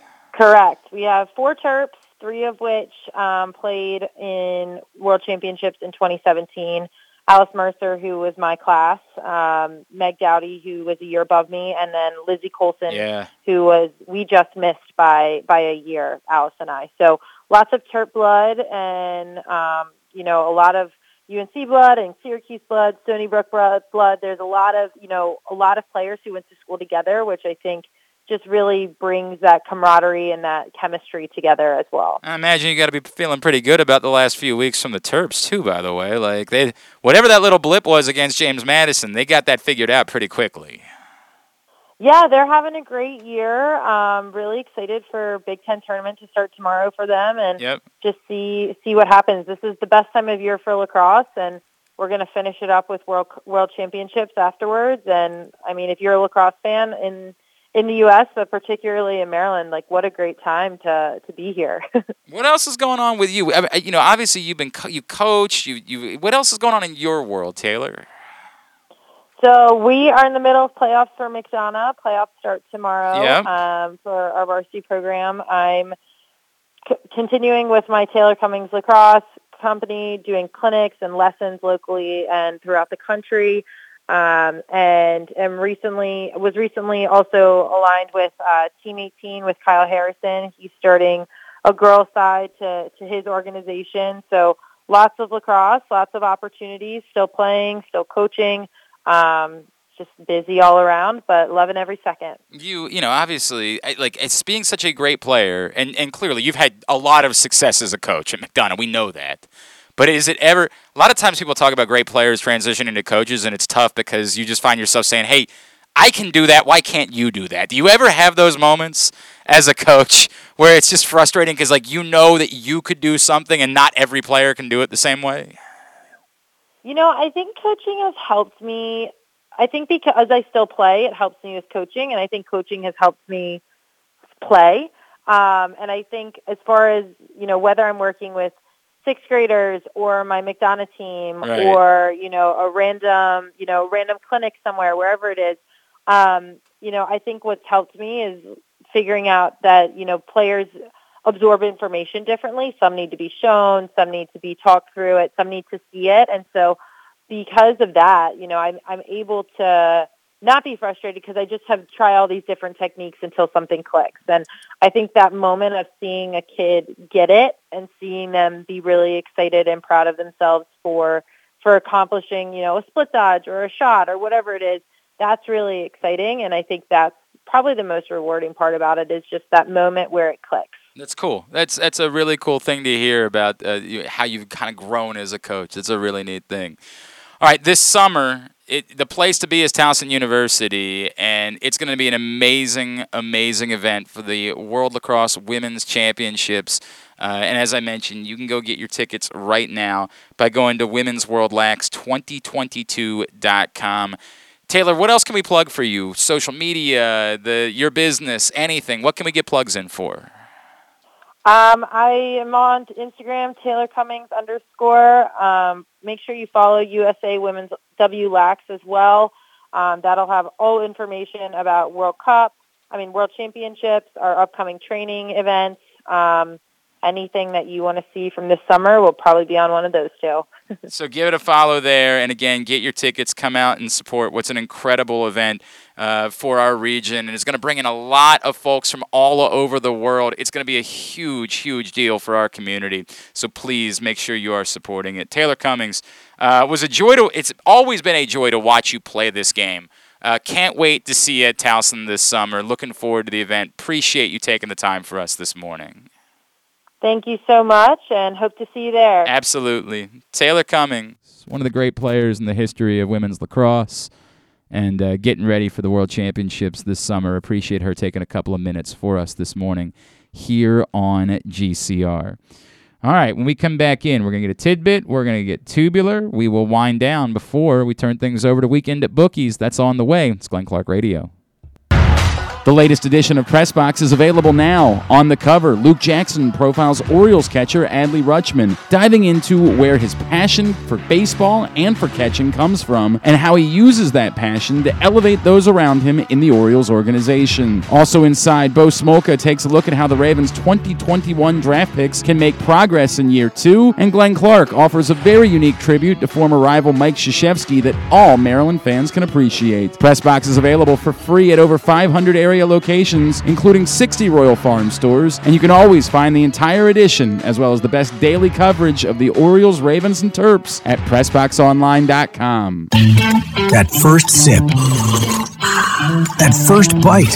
Mmm. Start your day off right with a delicious breakfast at Royal Farms. Choose from a fantastic selection of fresh Royal Farms breakfast sandwiches and top it off with a rich hot cup of the freshest coffee in the world. At Royal Farms, breakfast is available day and night. It's the freshest breakfast in the world. Real fresh, real fast. Royal Farms. Answering Baltimore's calls for help, running in when others run away, working together toward one shared vision for a thriving city. That's your Baltimore Police. But the department needs more good people, people like you. Join a proud new generation of Baltimore Police and make an active difference in your community. Start with competitive wages and excellent benefits on day one. Join for good at bpdrecruit.org. Sports betting has come to Maryland, and we're ready to help you win some money. Tune in for Simply the Bets with Glenn Clark and Paul Valley every Tuesday morning at 1140. FanDuel Sportsbook GM Bruce Billick and VSiN's Aaron Oster join the guys every week to give you all of the info you need and even a few winners. So come win some money with us on Simply the Bets every Tuesday at 1140 a.m. Brought to you by the FanDuel Sportsbook at Live Casino and Hotel Maryland. Listen at PressBoxOnline.com slash radio. Watch at YouTube.com slash PressBoxOnline. Baseball is back, and so is the spring seasonal menu at Glory Days Grill. Start with the opener flash fried pork belly with our popular Korean number two sauce, and take a bite out of the Crunch Burger, topped with home run sauce, white American cheese, and house made chips. It also features irresistible options like a baseball cut sirloin with blue cheese, grilled shrimp with garlic butter, and a strawberry salmon salad. And then there's the closer, the Cracker Jack Sundae with a waffle, ice cream, and Cracker Jacks. This menu will be going, going, gone at your neighborhood Glory Days Grill. GloryDaysGrill.com to find out more. Great food, good sports. We can't imagine why you'd want to, but you can watch GCR live. It's at facebook.com slash pressboxsports and try to guess whether these guys are wearing any pants. All right, back in here on GCR. Today's show is also brought to you by your local Toyota dealer, buyatoyota.com. Whether your focus is luxury and comfort, convenience, technologically advanced connectivity, or sporty performance and aggressive styling, we've got the perfect Highlander for you. Check out buyatoyota.com for deals on new Highlanders from your local Toyota dealer today. All right, getting ready for weekend at Bookies here in a few minutes on GCR. Uh, what's remind remind me what's DL Hall? You're you're very hot and bothered by what DL Hall's doing today at Bowie. He's thrown Paul, Paul's getting all steamy. Like he's having hot flashes. thrown two innings, no hits, no walks, no runs, four strikeouts. His fastball sitting 98 to 99. He's touched 100 once, 21 pitches, 19 strikes. Again, they were talking about his command issues and whether he could consistently throw strikes, and he hasn't walked anybody yet. It's great. Ever Like this year. Well, I mean, it's not. This there's not a huge sample size for this year It's either. two let's be starts. fair. Let's and it's not two balls in two innings. But uh, I'm Paul. I like that. Don't get me wrong. I like that. oh, I'm not getting defensive. I'm just I exclaiming. like that. Um, and may that may that continue forever. May he never throw balls. May he the rest of become his Kevin life. Gausman. A hundred. Well, oh my God, 2022 Kevin Gausman, Yes. or even 2021 Kevin Gausman. I take.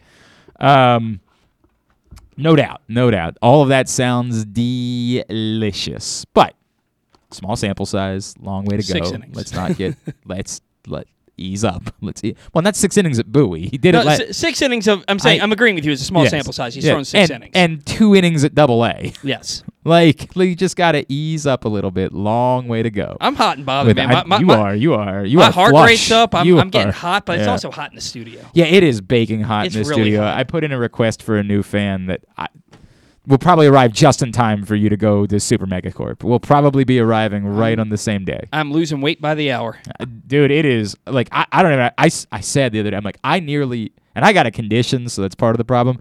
But like, there was a moment the other day when we had three of us in here where I felt like I was going to pass out. There will be a moment tomorrow where there are five of us here because my buddy Spiro Marika is, is coming in studio tomorrow. Um, this ain't gonna work. Who's sitting on the window ledge? Who's going to sit We there? might what we might do is sort of like a Today Show thing where we have someone stand outside and kind of wave in and waving. like with a poster and like we were rooting for you, yay, Justin Timberlake, something like the TRL thing might be Spiro, we sign my shirt. something like that. We might we might look into that. Probably have Jordan do that, not Cass. Is the case. Probably the way we're gonna go about it. All right, uh, let's get a tidbit. Tidbit is brought to you today by Glory Days Grill, where the spring seasonal menu is it's real and it's magnificent. It's got the opener, the flash fried pork belly with the Korean number two sauce. It's got the uh, baseball cut sirloin. It's got the strawberry salmon salad. It's even got the Cracker Jack Sunday with a waffle, ice cream, and Cracker Jacks. It's all available right now. Get your order in by going to glorydaysgrill.com. Glory Days Grill. Great food, good sports. All right, so the other night, Dusty Baker won his 2,000th career game to go along with 1,745 losses and one tie, a 534 winning percentage. He is now one of 12 managers with 2,000 wins and the first black manager to accomplish the feat. And while the other 11 managers to win at least that many games are all in the Hall of Fame, They have also all won at least one World Series, something Dusty Baker cannot say despite eight first place finishes, 11 90 win seasons, and 11 postseason appearances. Of course, in Baltimore, we all know Earl Weaver and his Hall of Fame resume 1,408 wins, 570 winning percentage, four World Series appearances, uh, one World Series title, and not to mention 500 win, five 100 win seasons. Weaver is one of only six managers in Orioles history to manage at least one full season and finish his tenure with the club with more wins than losses. Wait, say that one more time. He is the one of only six managers in Orioles history Mm-hmm. to manage at least one full season with the club and finish his tenure in Baltimore with more wins than losses. Oh, Who are the other five? uh, Buck. No, Buck was 15 games below 500. Because the guy, oh man, Yeah, that final season, that really stuck in my yeah, craw. That really, that you know what? 669 and Yeah. 684, second most Yeah. wins. Though. No, no, no, I get it. Uh, Joe Altobelli. Joe Altobelli was 212 and 167. Frank Robinson. No. That actually Frank Robinson was a manager the 87. yeah, really screwed him. He, yeah, started 0 right. 7 and got that's a good fired. point. That's a good point. Yeah, yeah, I'm doing the math wrong. I did the math wrong on that. So, um, oh god. Okay, so then, then, oh geez, a lot of the guys that I'm thinking of probably don't fit the bill. All right, um, well, Davey Johnson. Davey Johnson, 186 and 138. and then was shown the door. Totally over it though, not bitter whatsoever. Don't get me wrong. Um. So, well, how about Hank Bauer? Hank Bauer, 66? Yeah. 407 and 388. I mean, 318, excuse me. Third most wins in franchise history. You have two left. One I think you could get. The other one I don't expect, unless because I didn't know who this guy was. Oh, good. Did you ever manage the Orioles or did he manage the St. Louis Browns? He managed the Orioles, I believe. Yeah, you better check on that. If he didn't, I'm gonna Yeah, have. To we check. just I'm we just did a we that. just did a whole thing about this yesterday. It's the other one I could get. It's probably not Cal Senior. Cal Senior? No. Yeah, I didn't think so. Um, Paul Richards is the only one I can remember from before '66. No, and Billy Hitchcock did manage the um. He managed the St. Louis Browns. I apologize. Ah, you son of a bitch! We just talked about this. Oh no no no no no no! He played for the St. Louis Browns. He managed the Orioles in '62 and '63. I have no idea who that is. So you're telling that Billy Hitchcock? I, I Billy only the only pre '66 manager I remember I, I know of was Paul Richards. So I would have never gotten Billy, Hitchcock. Hitchcock. So there's one other one, Mm-hmm. Johnny Oates. Johnny Oates. See, I like I get it. The, the pro- funny thing about those Johnny Oates teams is like because they didn't make the playoffs, you just don't associate them with success. But, but they were for- good teams. They were they were fine teams. that '94 team was was probably off to make. was, they were good. ah, they were off to a good start. There's no doubt. And you just forget that in that era of baseball, only one team, from each division. Yeah. exactly right, made the playoffs, and there were only two divisions. So only the playoffs were just the LCS and the World Series. Mm-hmm. So '94 they went to three divisions and they added a wild card and then they had a strike. Right, but we So didn't- He we- may yeah. have made the playoffs. may, might have, might very well have. Made the playoffs a lot with the Rangers. Uh, yeah, he did. 100%. It was regularly in the playoffs. All right, very good. Uh, Tubular, brought to you today by the Baltimore Police. Ooh, join a proud new generation of Baltimore police and make an active difference in your community. Start with competitive wages and excellent benefits on day one. Join for good at bpdrecruit.org.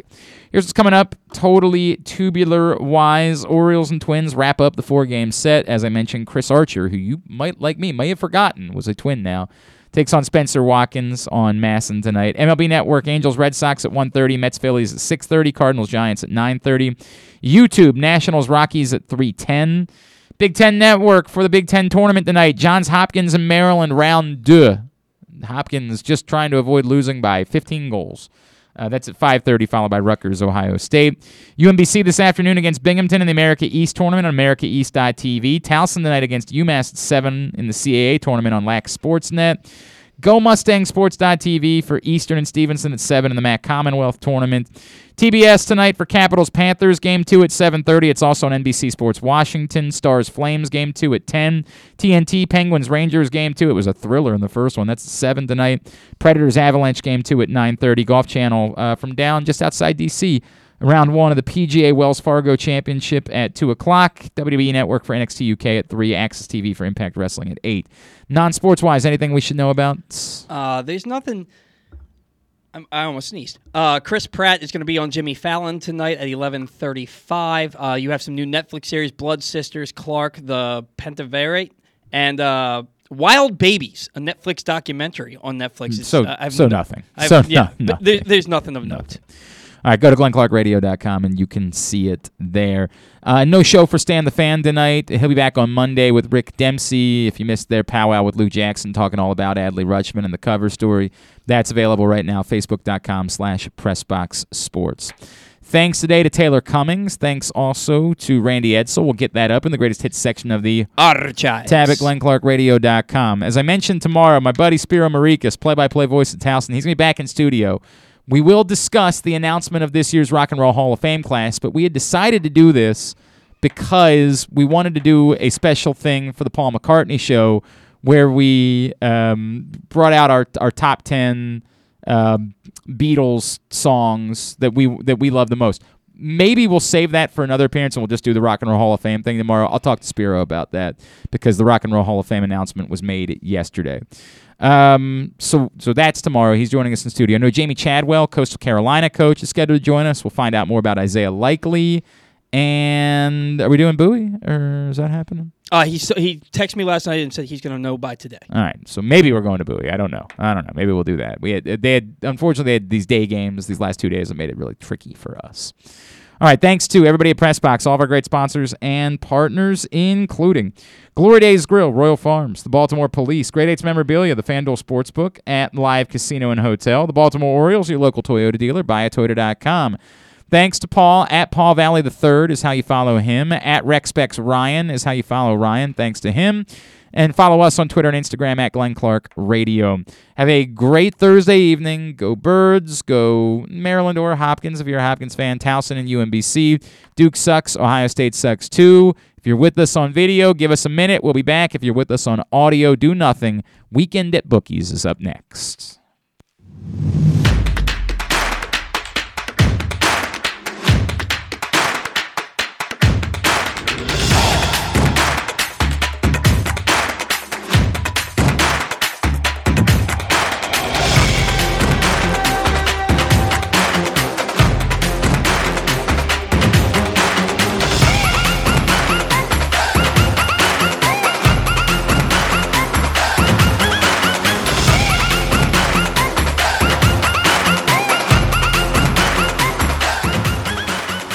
Welcome into Weekend at Bookies, brought to you by the FanDuel Sportsbook at Live Casino and Hotel Maryland. Later on in the program, our buddy Brad Kronthal from Alloy Sports will check in. We'll talk about uh, basketball this week, the baseball slate as well.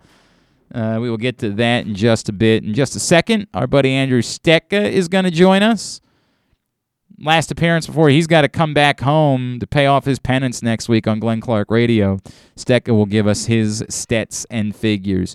Again, big fight weekend in the FanDuel Sportsbook at Live Casino and Hotel. You're going to want to be there Saturday night for UFC 274. Gaethje, Oliveira, big fight. The place to watch it is the FanDuel Sportsbook at Live Casino and Hotel. Rose Namajunas also fighting on Saturday. You can reserve your spot right now by emailing events at sportssocialmd.com. Canelo Alvarez also fighting Dimitri Bivol on Saturday. The place for all of the big fights is the FanDuel Sportsbook, and there are so many props available.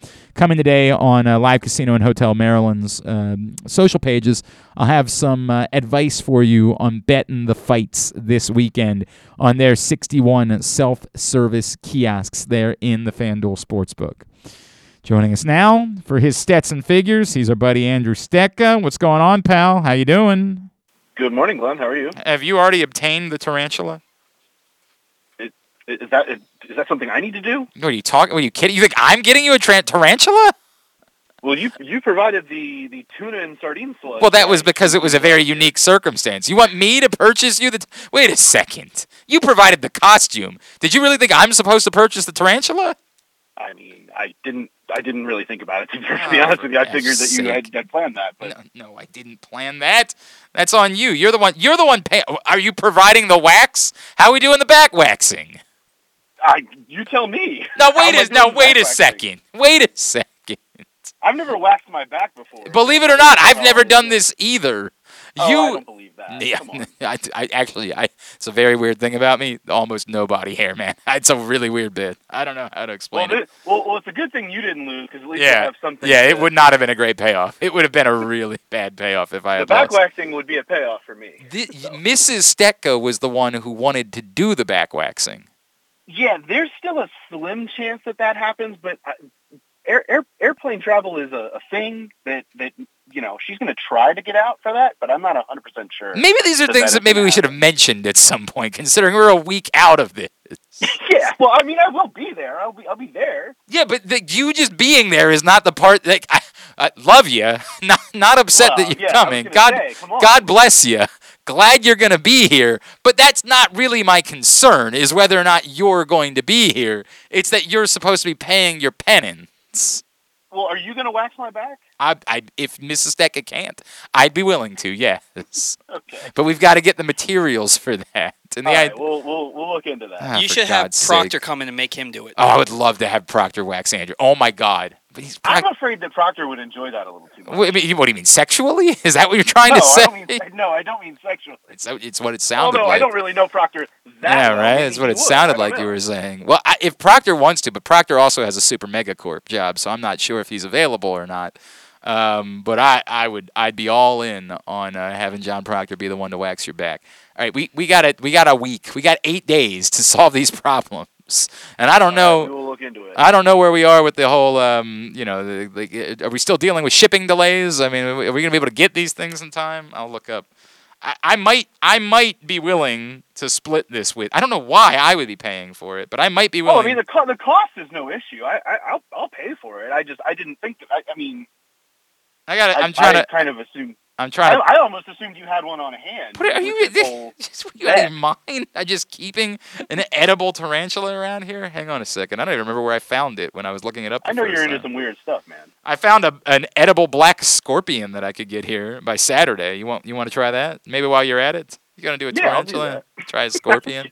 Jesus. Honestly, the back waxing is what I'm more fearful of than the than the eating the bug. All right, all right. Let's let's make a plan in the next 24 hours. All right. We'll figure that out. All right. I imagine a scorpion probably tastes like a insect lobster. I have had, I have consumed. What did I eat? I ate crickets. I think was what I ate, like an entire bowl of crickets. It sucked. The Seattle Mariners sell chocolate covered crickets. Don't never, No, never they're- think to they're- yourself. They're like chili lime crickets. Aren't That's they? that's what I had. Ah. Yeah, I don't know if the, I don't know what the Mariners, did, but I had the ch- and like you're like, oh, maybe the flavor will make. Nope, you taste every part of that damn bug as it's going. It is And it they sell them in bulk. sucks.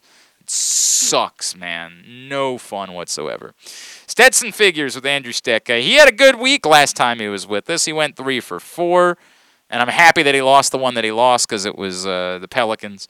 Um, he uh, well, and if you think about it, we what we talked about it during that that Pelicans Yes. was bet them both three and game three and four. And right, and you would have won game four. I agree, So but only like three and a half out of. But yes, no, you don't. No, no, no, no, no, no, no, no, no, no. You went three for four, which, by the way, is quite good.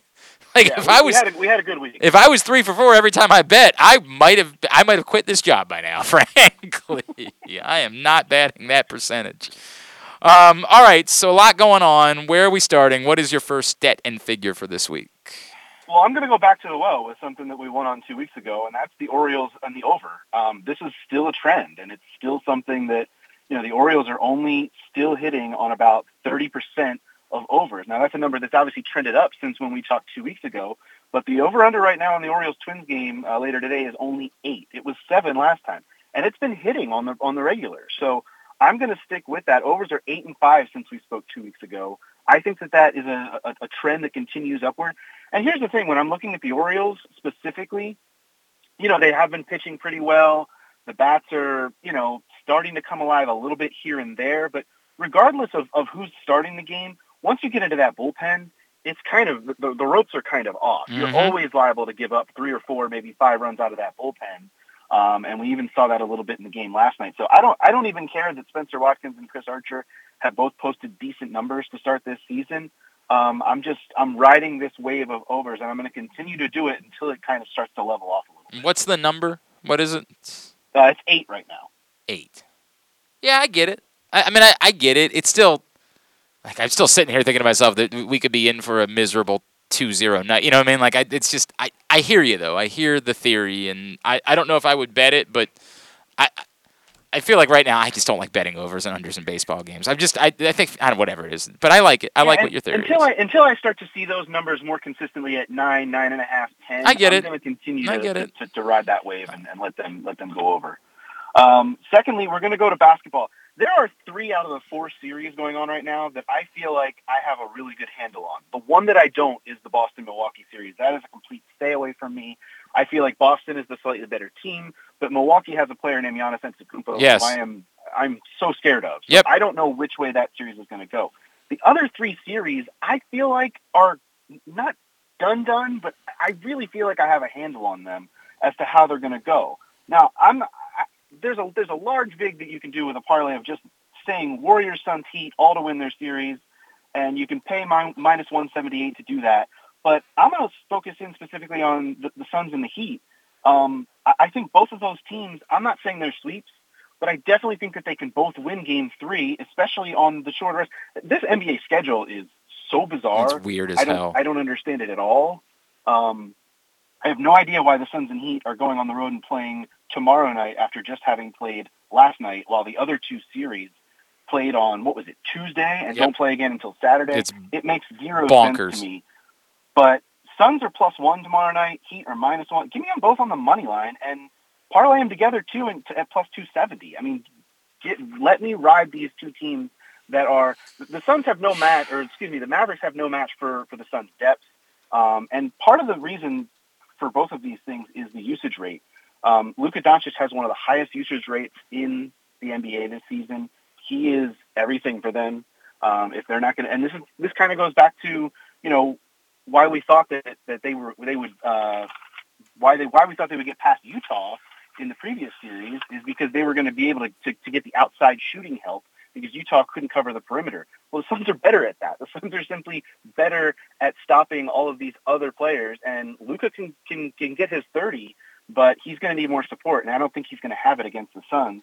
And as for the Heat, I mean, until I see that Joel Embiid can be back, not only back but back to his old self, um, I'm just not going to believe that the Sixers can can get past the Heat in that series either. Um, look, man, I would almost, and not even kid. I, I know what you're saying about Milwaukee and Boston, but I just feel so strongly about Giannis that I would almost just parlay all four, like, and just and Well, and I, I don't I don't hate it, but I think that there's a lot of there's a lot of overlooking Boston. I know, mean, I know, and I'm very guilty of it. I'm extraordinarily I- guilty of it. and I have been throughout the season, and it's it's bitten me in the rear end. So I don't want to continue to do that. I think Boston is still an extremely viable team. I I mean, I think I think they are one of the- the few teams left that can actually win it all. Um, I, I really do believe that they can, and for that reason, I mean, I, I hear what you're saying about Giannis, and that's you know, I don't know that Giannis has the support around him. We saw in Game Two of that series that it seemed like the Bucks were really missing Middleton. Um, No doubt. I don't know for sure that that is going to continue to play out. I, I feel like that's a series that, that could definitely go seven. Uh, it can for sure. It can, 100. percent But at the end of the day, I'm still even if it goes seven, I'm still gonna like the team that has Giannis. Yeah, it's, that's I the way that's it's gonna the go. That can go seven. Right. Whereas if any of the other three go seven, I'm Yeah, I'd I'm, I'm with you. The only issue I have about your bet is, and, and I know that part of it is I'm not being a Suns fan. I'm I'm going to have an amount of fear. I still look at a Mavericks team that's desperate and is capable of making an insane amount of threes and just having a night at home where they're making all of their shots. And it, it worries me a little bit with a bet like that. That's it. That's the only thing that, that They're that's. capable, but they're more capable against a team like they had in the last round that cannot cover the. I agree. The Suns can do that. Yeah, but we The still we have still seen stretches where they've been able to knock. Like last night, there were multiple stretches where they knocked down three or four threes in the span of about two minutes. Um, I, I yes, I think your theory is is is right, and I I think the Suns deserve to be favored in the game. I think the Suns will win the game. But making that unique of a bet, a specific parlay bet that requires it, I, I, it's it's it's too rich for my blood. But you know what? I'm wrong a lot, so we'll uh, we'll see how it plays out. Stetson figures. We'll see. Andrew Stecka. By the way, John Proctor, you can thank him. Uh, he tracked down a link to somewhere where if you order your tarantula right now, you can make sure you have it in time for next Friday. So I just right, I just messaged We'll it to you on Twitter. If you want to send it here, that's fine. Uh, we can hold on to it for you. All right, All right, sounds good. next next Stetson figure. Uh, we're going to go to golf and look ahead a little bit to the PGA Championship, which is in two weeks. So by the next time we are we are talking, and I'm giving you more stats and figures, Is it uh, the PGA Championship will be underway at Southern Hills. yeah, totally knew that. Yeah, of of course you did. They, they, they come around quick, these majors, since the schedule changed. The Yeah. PGA Championship got moved to May. So um, I'm going to give out two players that I want you to both sprinkle a little bit to win on both, but mainly play top tens when those numbers come out. Um, the first one of those players is Cam Smith. You, you guys remember him from the Masters. He, he performed pretty well until he fell off Yeah, did not uh, have a good Sunday. round. But he is uh, he's still on the season number one in strokes gained on the entire PGA Tour. Uh, he obviously won the Players Championship, uh, and then obviously the, the tied for third at the Masters. He is a, a strong play, and you're getting him at twenty to one to win. So I feel like that's a really strong number. And then when those top ten numbers come out, bet him there as well. The other player is Sam Burns. Uh, Sam Burns is is forty one to one. Um, and this is a guy who's top 10 in strokes gained, and he's even better than Cameron Smith is uh, from tee to green statistically this season on the PGA Tour. He also won the Valspar Championship a few weeks back uh, in Florida. Hell so yeah, he's he already got a win under his belt, has that experience of getting a win. So sprinkle a little bit on him at 41 to 1, and then definitely play him as a top 10 as well in the PGA Championship coming up uh, in a couple Sam, weeks. Southern Hills. Sam Burns, that's my guy. Totally had heard of him before this. Definitely somebody I knew all about. Love it. Love that. That's why I'm here. Got I got nothing. No thoughts whatsoever. And number four. Finally, we're going to go back to a soccer parlay. We've been really successful. Yes, those over the you had good weeks. luck. Yes. Uh, obviously, Liverpool played earlier this week in the Champions League, advanced to the Champions League final. They get back into Premier League action against the team I support, Tottenham Hotspur.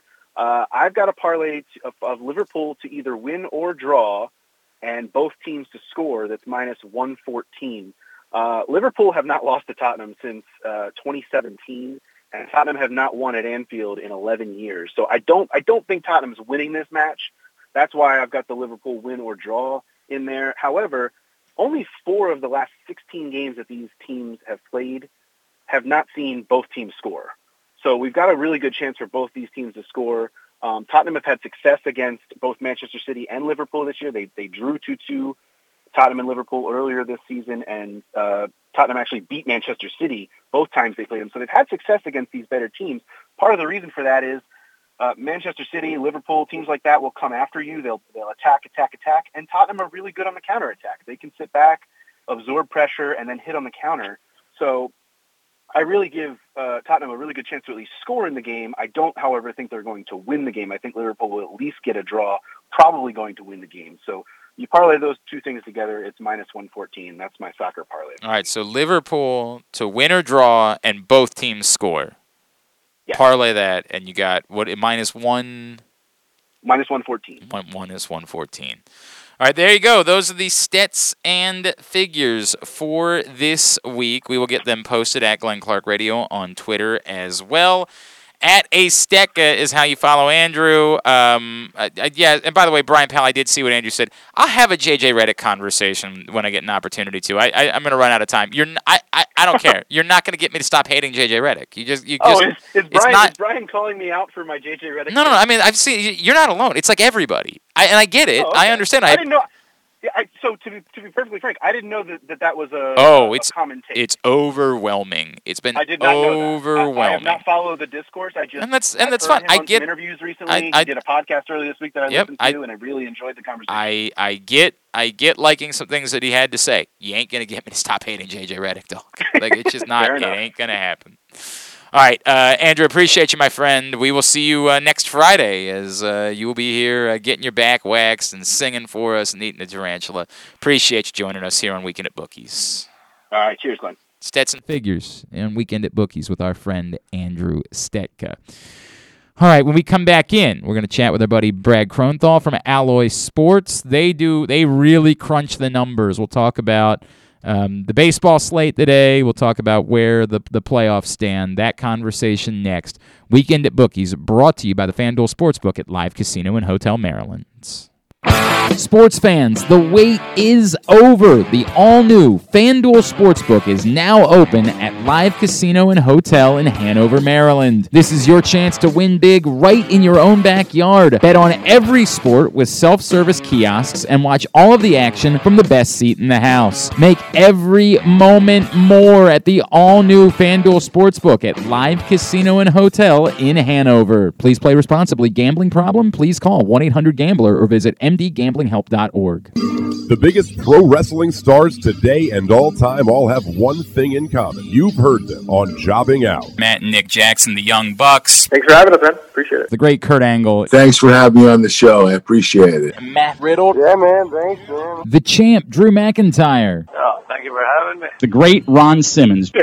Keith Lee. Appreciate you guys having me, man. Bill Goldberg. My pleasure. Charlotte. Thank you so much for having me. Mick Foley is with us. This is the greatest name for a wrestling show I've ever heard. MJF. I'm glad you're happy I'm on this show because I'm freaking miserable. Le champion. Chris Jericho. Le champion. AJ, Aaron, Brandon, and Glenn are talking pro wrestling every week on Jobbing Out. Find it at PressBoxOnline.com slash radio, iTunes, and SoundCloud. Answering Baltimore's calls for help, running in when others run away, working together toward one shared vision for a thriving city. That's your Baltimore Police. But the department needs more good people, people like you. Join a proud new generation of Baltimore Police and make an active difference in your community. Start with competitive wages and excellent benefits on day one. Join for good at bpdrecruit.org. Stan the Fan here, welcoming back one of my favorite sponsors, the Costas Inn. And everybody around Baltimore knows the Costas Inn is a great place to go and grab crabs, steaks, salads, soups, whatever's on your mind to eat in person. But did you know that the Costas Inn has upped their game? They are now one of the premier takeout places in Baltimore. Give them a call now to order your food 410 477 1975. That's the Costas Inn over 4100 North Point Boulevard.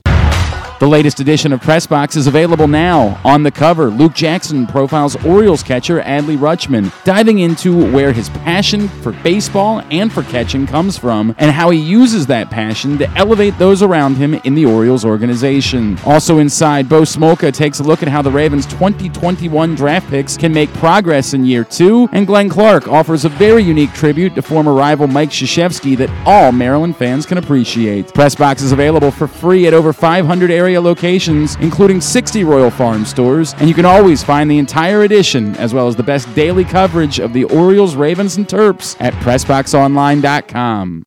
Stay tuned. Your chance to win a million dollars is coming up. Probably not from us. You're listening to Glenn Clark Radio.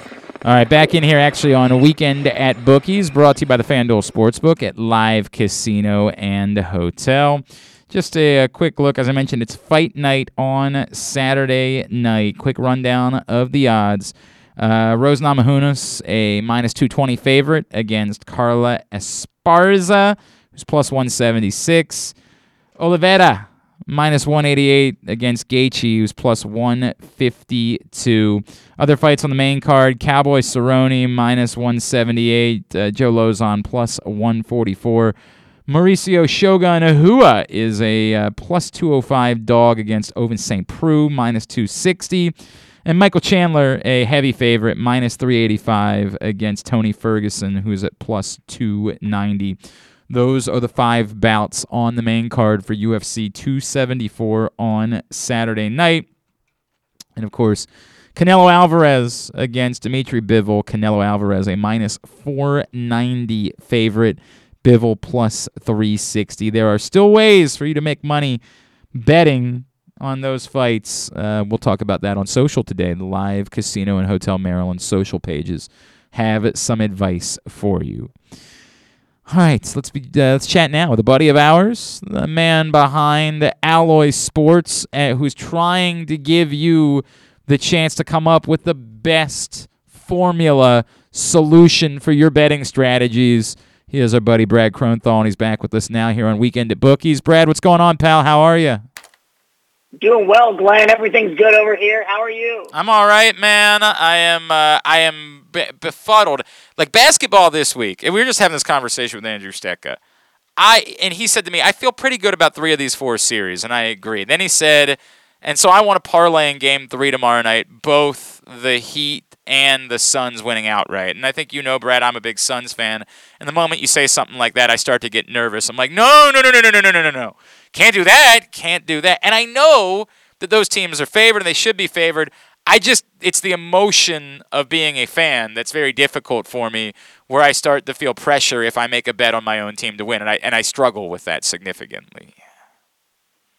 Oh no, totally gotcha. And and I think one thing that's cool with the betting, sometimes it's just easier to bet the series bet if you really like a team. If you, you're just too nervous to go in early games or later games, you bet the wrong game. Sometimes it just depends on the bet you make. But Yep. you know, if you, you have a gut feeling, just make it if, if you like it and the stats can back it up, and, and we can help you do that, Glenn. I know that you guys um, have been promoting the aim low strategy this week. Tell me about the aim low strategy, Brad.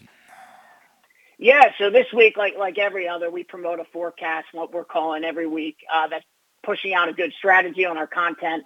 Uh, really a successful strategy that you can go on our website and check out. You subscribe to us for free and uh, and plug it in yourself. So the aim low strategy looks at three stats: it's fouls drawn per game, two pointers made, and true shooting percentage. And and we're looking at actually teams with a lower value.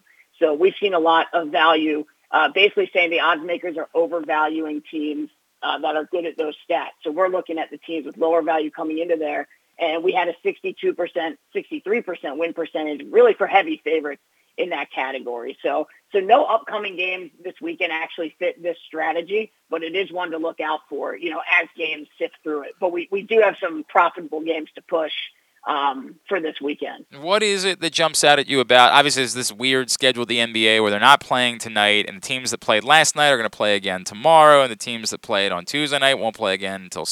I, I have no idea what the hell is going on with all that. But what jumps out at you as you look at the weekend ahead? Yeah, so we're actually going back to two forecasts uh, from the past couple weeks, and, and as we save them, games populate when, when they fit the criteria. So, so for tomorrow, Glenn, I think you'll like this. We like the Suns. We're, we're taking them on the money line. Uh, minus 110 was the FanDuel, the last FanDuel odds that I saw. Um, and that strategy factors in fast breaks, two pointers made, and points off turnovers, also looking at teams coming off a win.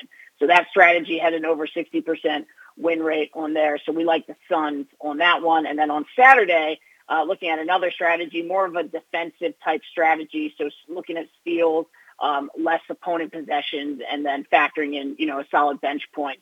Uh, and it likes the Grizzlies uh, to cover the spread in that one at plus 6.5. And, you know, this one factors in the bench. They didn't really need a whole lot of bench in, in the Grizzlies last game. All Yeah. they had to do was give the ball to Ja. Ja, yeah. But um, if they get extra production, that's just a, a bonus. I, I like betting the Grizzlies to cover that. I do. I, I like I like that a lot, in fact, and so I might be joining you. So remind people when you say strategy, right? Because it's, it's what I told you. What's amazing about Alloy Sports is how much information is there. The problem is it's so much information for dumb guys. So remind everybody what it is that you guys do and and how specifically betters can use it to try to find a strategy that works for them. Yeah, absolutely. So building a strategy is really building your own formula that you can use to using data. So we let you build stat-based strategies. You put in stats that you think are important. Is it three-point percentage? Is it rebounding? Is it assist to turnover ratio? It's whatever you think is most important, and we back test that with up to nine years of data. We tell you if it's one on the spread or the money line, and we break it down into four buckets really. So heavy favorites, slight favorites, slight underdogs, heavy underdogs, and then we have a custom range. But really, we let you have all the stats at your disposal. We'll lead you in the right direction with our content section. But at the end of the day, it's about you're betting your money. So, so you want to have a say in what you're doing, and, and we let you do that. and you can it's alloy sports alloysports.com is the website in order for you to learn more brad kronthal is with us here on weekend at bookies all right brad let's um let's let's jump in to the baseball slate that's uh, that's on today what do you have your eye on as you look at today's baseball action Yeah, there's a, there's a couple games here that are really intriguing. Let's start with uh, Miami and San Diego.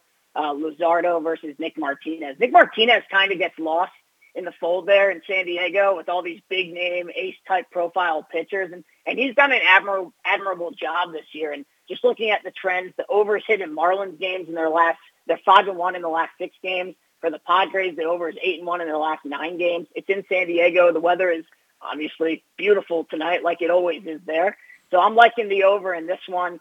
Um, I'm not sure if Jazz Chisholm made a decree that he wants to hit a home run off uh, Nick Martinez, but uh, I do see some uh, high scoring in this game. Hosmer Machado, one two, Yep. leading the league in batting average. So let's see some fireworks here. I, I don't I don't have any issue with that whatsoever. I think I'm on board with it. And for those, you know, what a, what a season Manny Machado has had. Holy crap, it's been uh, remarkable. It's almost like he was worth paying a lot of money to him to play baseball. Weird, weird, uh, weird bit, weird bit. Almost like he was worth a lot of money. Anything else that's jumping off the page at you today? Yeah, there's Tampa Bay and Seattle. So Shane McClanahan, he's second in the MLB in strikeouts. Uh, he leads the league in Ks per nine. The Mariners are averaging eight strikeouts per game. So, you know, they're in Seattle. I expect him to pitch well. I like his over in the strikeout total at six and a half uh, on FanDuel. So that's an intriguing game for sure. Uh, like McClanahan. And he's just one of those guys too. Tampa Bay Rays, read him, come up, and turn out to be a heck of a pitcher. So I like his strikeout totals in that one. Also another strikeout total I like, Cincinnati, Milwaukee. Uh, Hunter Greene, starter for Cincinnati. Boy, they, they are terrible. But Hunter Greene is not. Uh, his his line today is five and a half. I like the over in that as well. Milwaukee is striking out. They're in the ninth in MLB in most strikeouts. They scored 18 last night. I don't think they're going to hit that number again. I think they'll have a little bit of a slump day today. Greene has hit at least six strikeouts in three out of his four starts this year. So I would like for him to, to go in the over in that game. By the way, I need you at some point, Brad, because it does not. I was I was looking this up with the Seattle game and the strike. I have this like feeling. So that's actually the first game of, four, of a four-game set. It's not the final game of a series this week, so it doesn't fit my theory. I have this theory that on getaway days, batters are more apt to just want to swing and get games over with, right? And get out of town and get on to whatever it is that you're that you're doing next. But I have no idea if it's actually factually proven or not, or just a theory that I have from watching baseball a lot over the years. So at some point, I need us to build some sort of strategy in Alloy Sports that can define whether or not I'm accurate about this. Because I just I've had this feeling over the years that you're inclined to get more strikeouts in the final game of a series before a team, especially before a team is leaving on the road, but in general, especially if it's an afternoon game, just when you're trying to get a series over with and you're playing at an odd time. For some reason, it feels like guys are up there. They they are. There is more purposeful swinging going on in those circumstances. Yeah, I think that's a great theory, and that's one thing that we allow for for people to use on our platform as we build it out and, and into baseball. And that you can see right away. Like you plug that in in one of our filters and just say, hey, if it's worked, it's worked, and you did it in your strategy. And if not, well, it didn't. But it's still a hunch, and it's still, you know, may work from time to time. But I like the theory, Glenn. Um, again, I don't, I don't know. I don't know if it's proven or not. I'm just throwing it out there. Of course, remember uh, John Means' no hitter last year just happened to come on an afternoon game on a getaway day. It just sort of feels like there is some sort of vibe about we're good, we're out of town, let's get on with it. Let's start swinging. That's all I have. Anything else that jumps out at you about the either baseball or basketball for the next couple of days? So I was looking at Blue Jays Guardians. Uh, the line's at seven and a half for the total. I, I, I was looking at the over. I'm looking at the forecast today, the weather forecast. Not great for this evening in Cleveland, so I'm just going to stay away. And, and you know, whenever you do that, it's probably going to. Oh yeah, that means there's definitely gonna be 50, there's going to be 50 runs scored. There's no question about it. The moment you talk yourself out of something, you end up finding yourself. So what the hell was I? I, I my gut was right. Why didn't I just go with it? There's no doubt. Whereas if you if you play it, you're definitely going to end up being wrong. Like there's just no doubt. There is no doubt that's the Hundred case. percent. That's what I was going to say. If I bet it, it's going to be a 1-0 shutout, and if you don't bet it, there's going to be No 17 runs no scored. question. No So question. that, that's the place for today. All right, Brad. Where uh, again? Alloysports.com is the website, correct? Yep, alloysports.com. You can find us on social at Alloy Sports. Give them a follow and be more informed as you make your bets. Find the strategy that works for you. Brad Kronthal, appreciate you, friend. We'll talk to you in a couple weeks, all right? Looking forward to it, Glenn. Thanks. Thanks, buddy. Brad Crone. Checking in with us here on Weekend at Bookies, brought to you by the FanDuel Sportsbook at Live Casino and Hotel Maryland. I have to do some more work on who is playing in a getaway game today and who is not. Um, because I would love to put this theory to the test. I would love to put this theory of mine to the test. I'm telling you, there's something about getaway days that just feels. So the afternoon games today. So these would definitely be getaway days. Angels Red Sox is an afternoon game today. So I don't know. The, the Angels are probably staying. I don't think they're going back to the West Coast, but they're they're definitely going somewhere else. They're going. Nope, I was wrong. They are going back to the West Coast. So this is the extreme of a getaway day. This is not only you playing a game and then you got to fly across the country, you got to play tomorrow. So let me look at the number for today. Angels Red Sox. Angels Red Sox. More wagers. So I need I need strikeouts. That's what I need. Man, player strikeouts. Here we go. Uh, they only have Shohei Ohtani. Have the Red Sox not announced a starter for today? Red Sox probable pitchers. Damn, damn, damn, damn, damn. That was Uh, we. the Red Sox. Ha- oh, I'm looking at the wrong date. No, but they have. It's Rich Hill. They've announced Rich Hill as their starting pitcher for today, and that's for some reason not available. Maybe because they know. Maybe because the FanDuel uh, folks know the exact same thing I know. That a team that's about to travel to the other coast is more apt to swing and miss, and so you have to artificially inflate the number, and they don't want to do that. Only Shohei Ohtani strikeouts are available. The number is five and a half. I assume the Red Sox are staying home wherever they're going next. Red Sox schedule takes them. Yeah, they're still at home against the White Sox this weekend. So my theory wouldn't work the same way for them because even though they're playing at a weird time and afternoon games are weird, they're they're not going anywhere. They're spending the night in Boston this evening. They're playing the White Sox. So my theory wouldn't work for that. But we need to find we need to somehow identify a game to see if my theory works. Of course, it would only be one game. It would not be a true sample size, but it would at least give me something to, to, to work with. Any shred of evidence instead of just my gut feeling. we got to find that at some point. We are winding down for weekend at bookies. Some controversy as Paula had previously cra- claimed credit for his preposterous prop being a winner, but as it turns out, he's a big fat liar.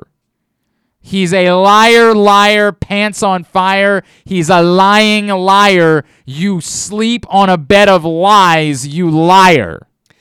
Yeah, there was. Um, I 100% saw that Houston had won 38 to 33 over New Jersey. And Mm. This is in the USFL. Yes, and that was uh, so. I picked Houston to win and You hit the- can't even name the And hit the, it was the Houston Gamblers and New Jersey Generals. All right, you can. And I had picked Houston to win, um, and hit the over on 41. I believe it was. It was it was a number that they definitely passed. Whatever the number was, they And- the over definitely hit. And the, when I read the article that week, it had said that Houston had won 38 to 33. Well, there was a typo. Houston lost that game 33 to 28. And so I hit the over, which was right, and I got made fun of for picking the over in the second week of the USFL. But I didn't get Houston right to win. Mm, it's too bad. That's Yeah. too bad. It seems like Houston's the only team that's involved in games with points uh, because the following week they were in a 27-26 game too. Every time I've even it was on in the studio when Rita and I were doing the show on Sunday. There was a USFL game on in the studio, and Rita was it was so bad it actually distracted Rita. Like she actually looked up at one point and was like, "What is this?" And I'm like, "Rita, why are you paying attention to that?" She's like, "You can't take your eyes off it. It's so bad. It's just so bad." Oh, it's dreadful. All right, your preposterous prop for this week. I'm oh, oh, oh, hang on. John Proctor says he could probably come in to be the one to wax Andrew Stetka's back.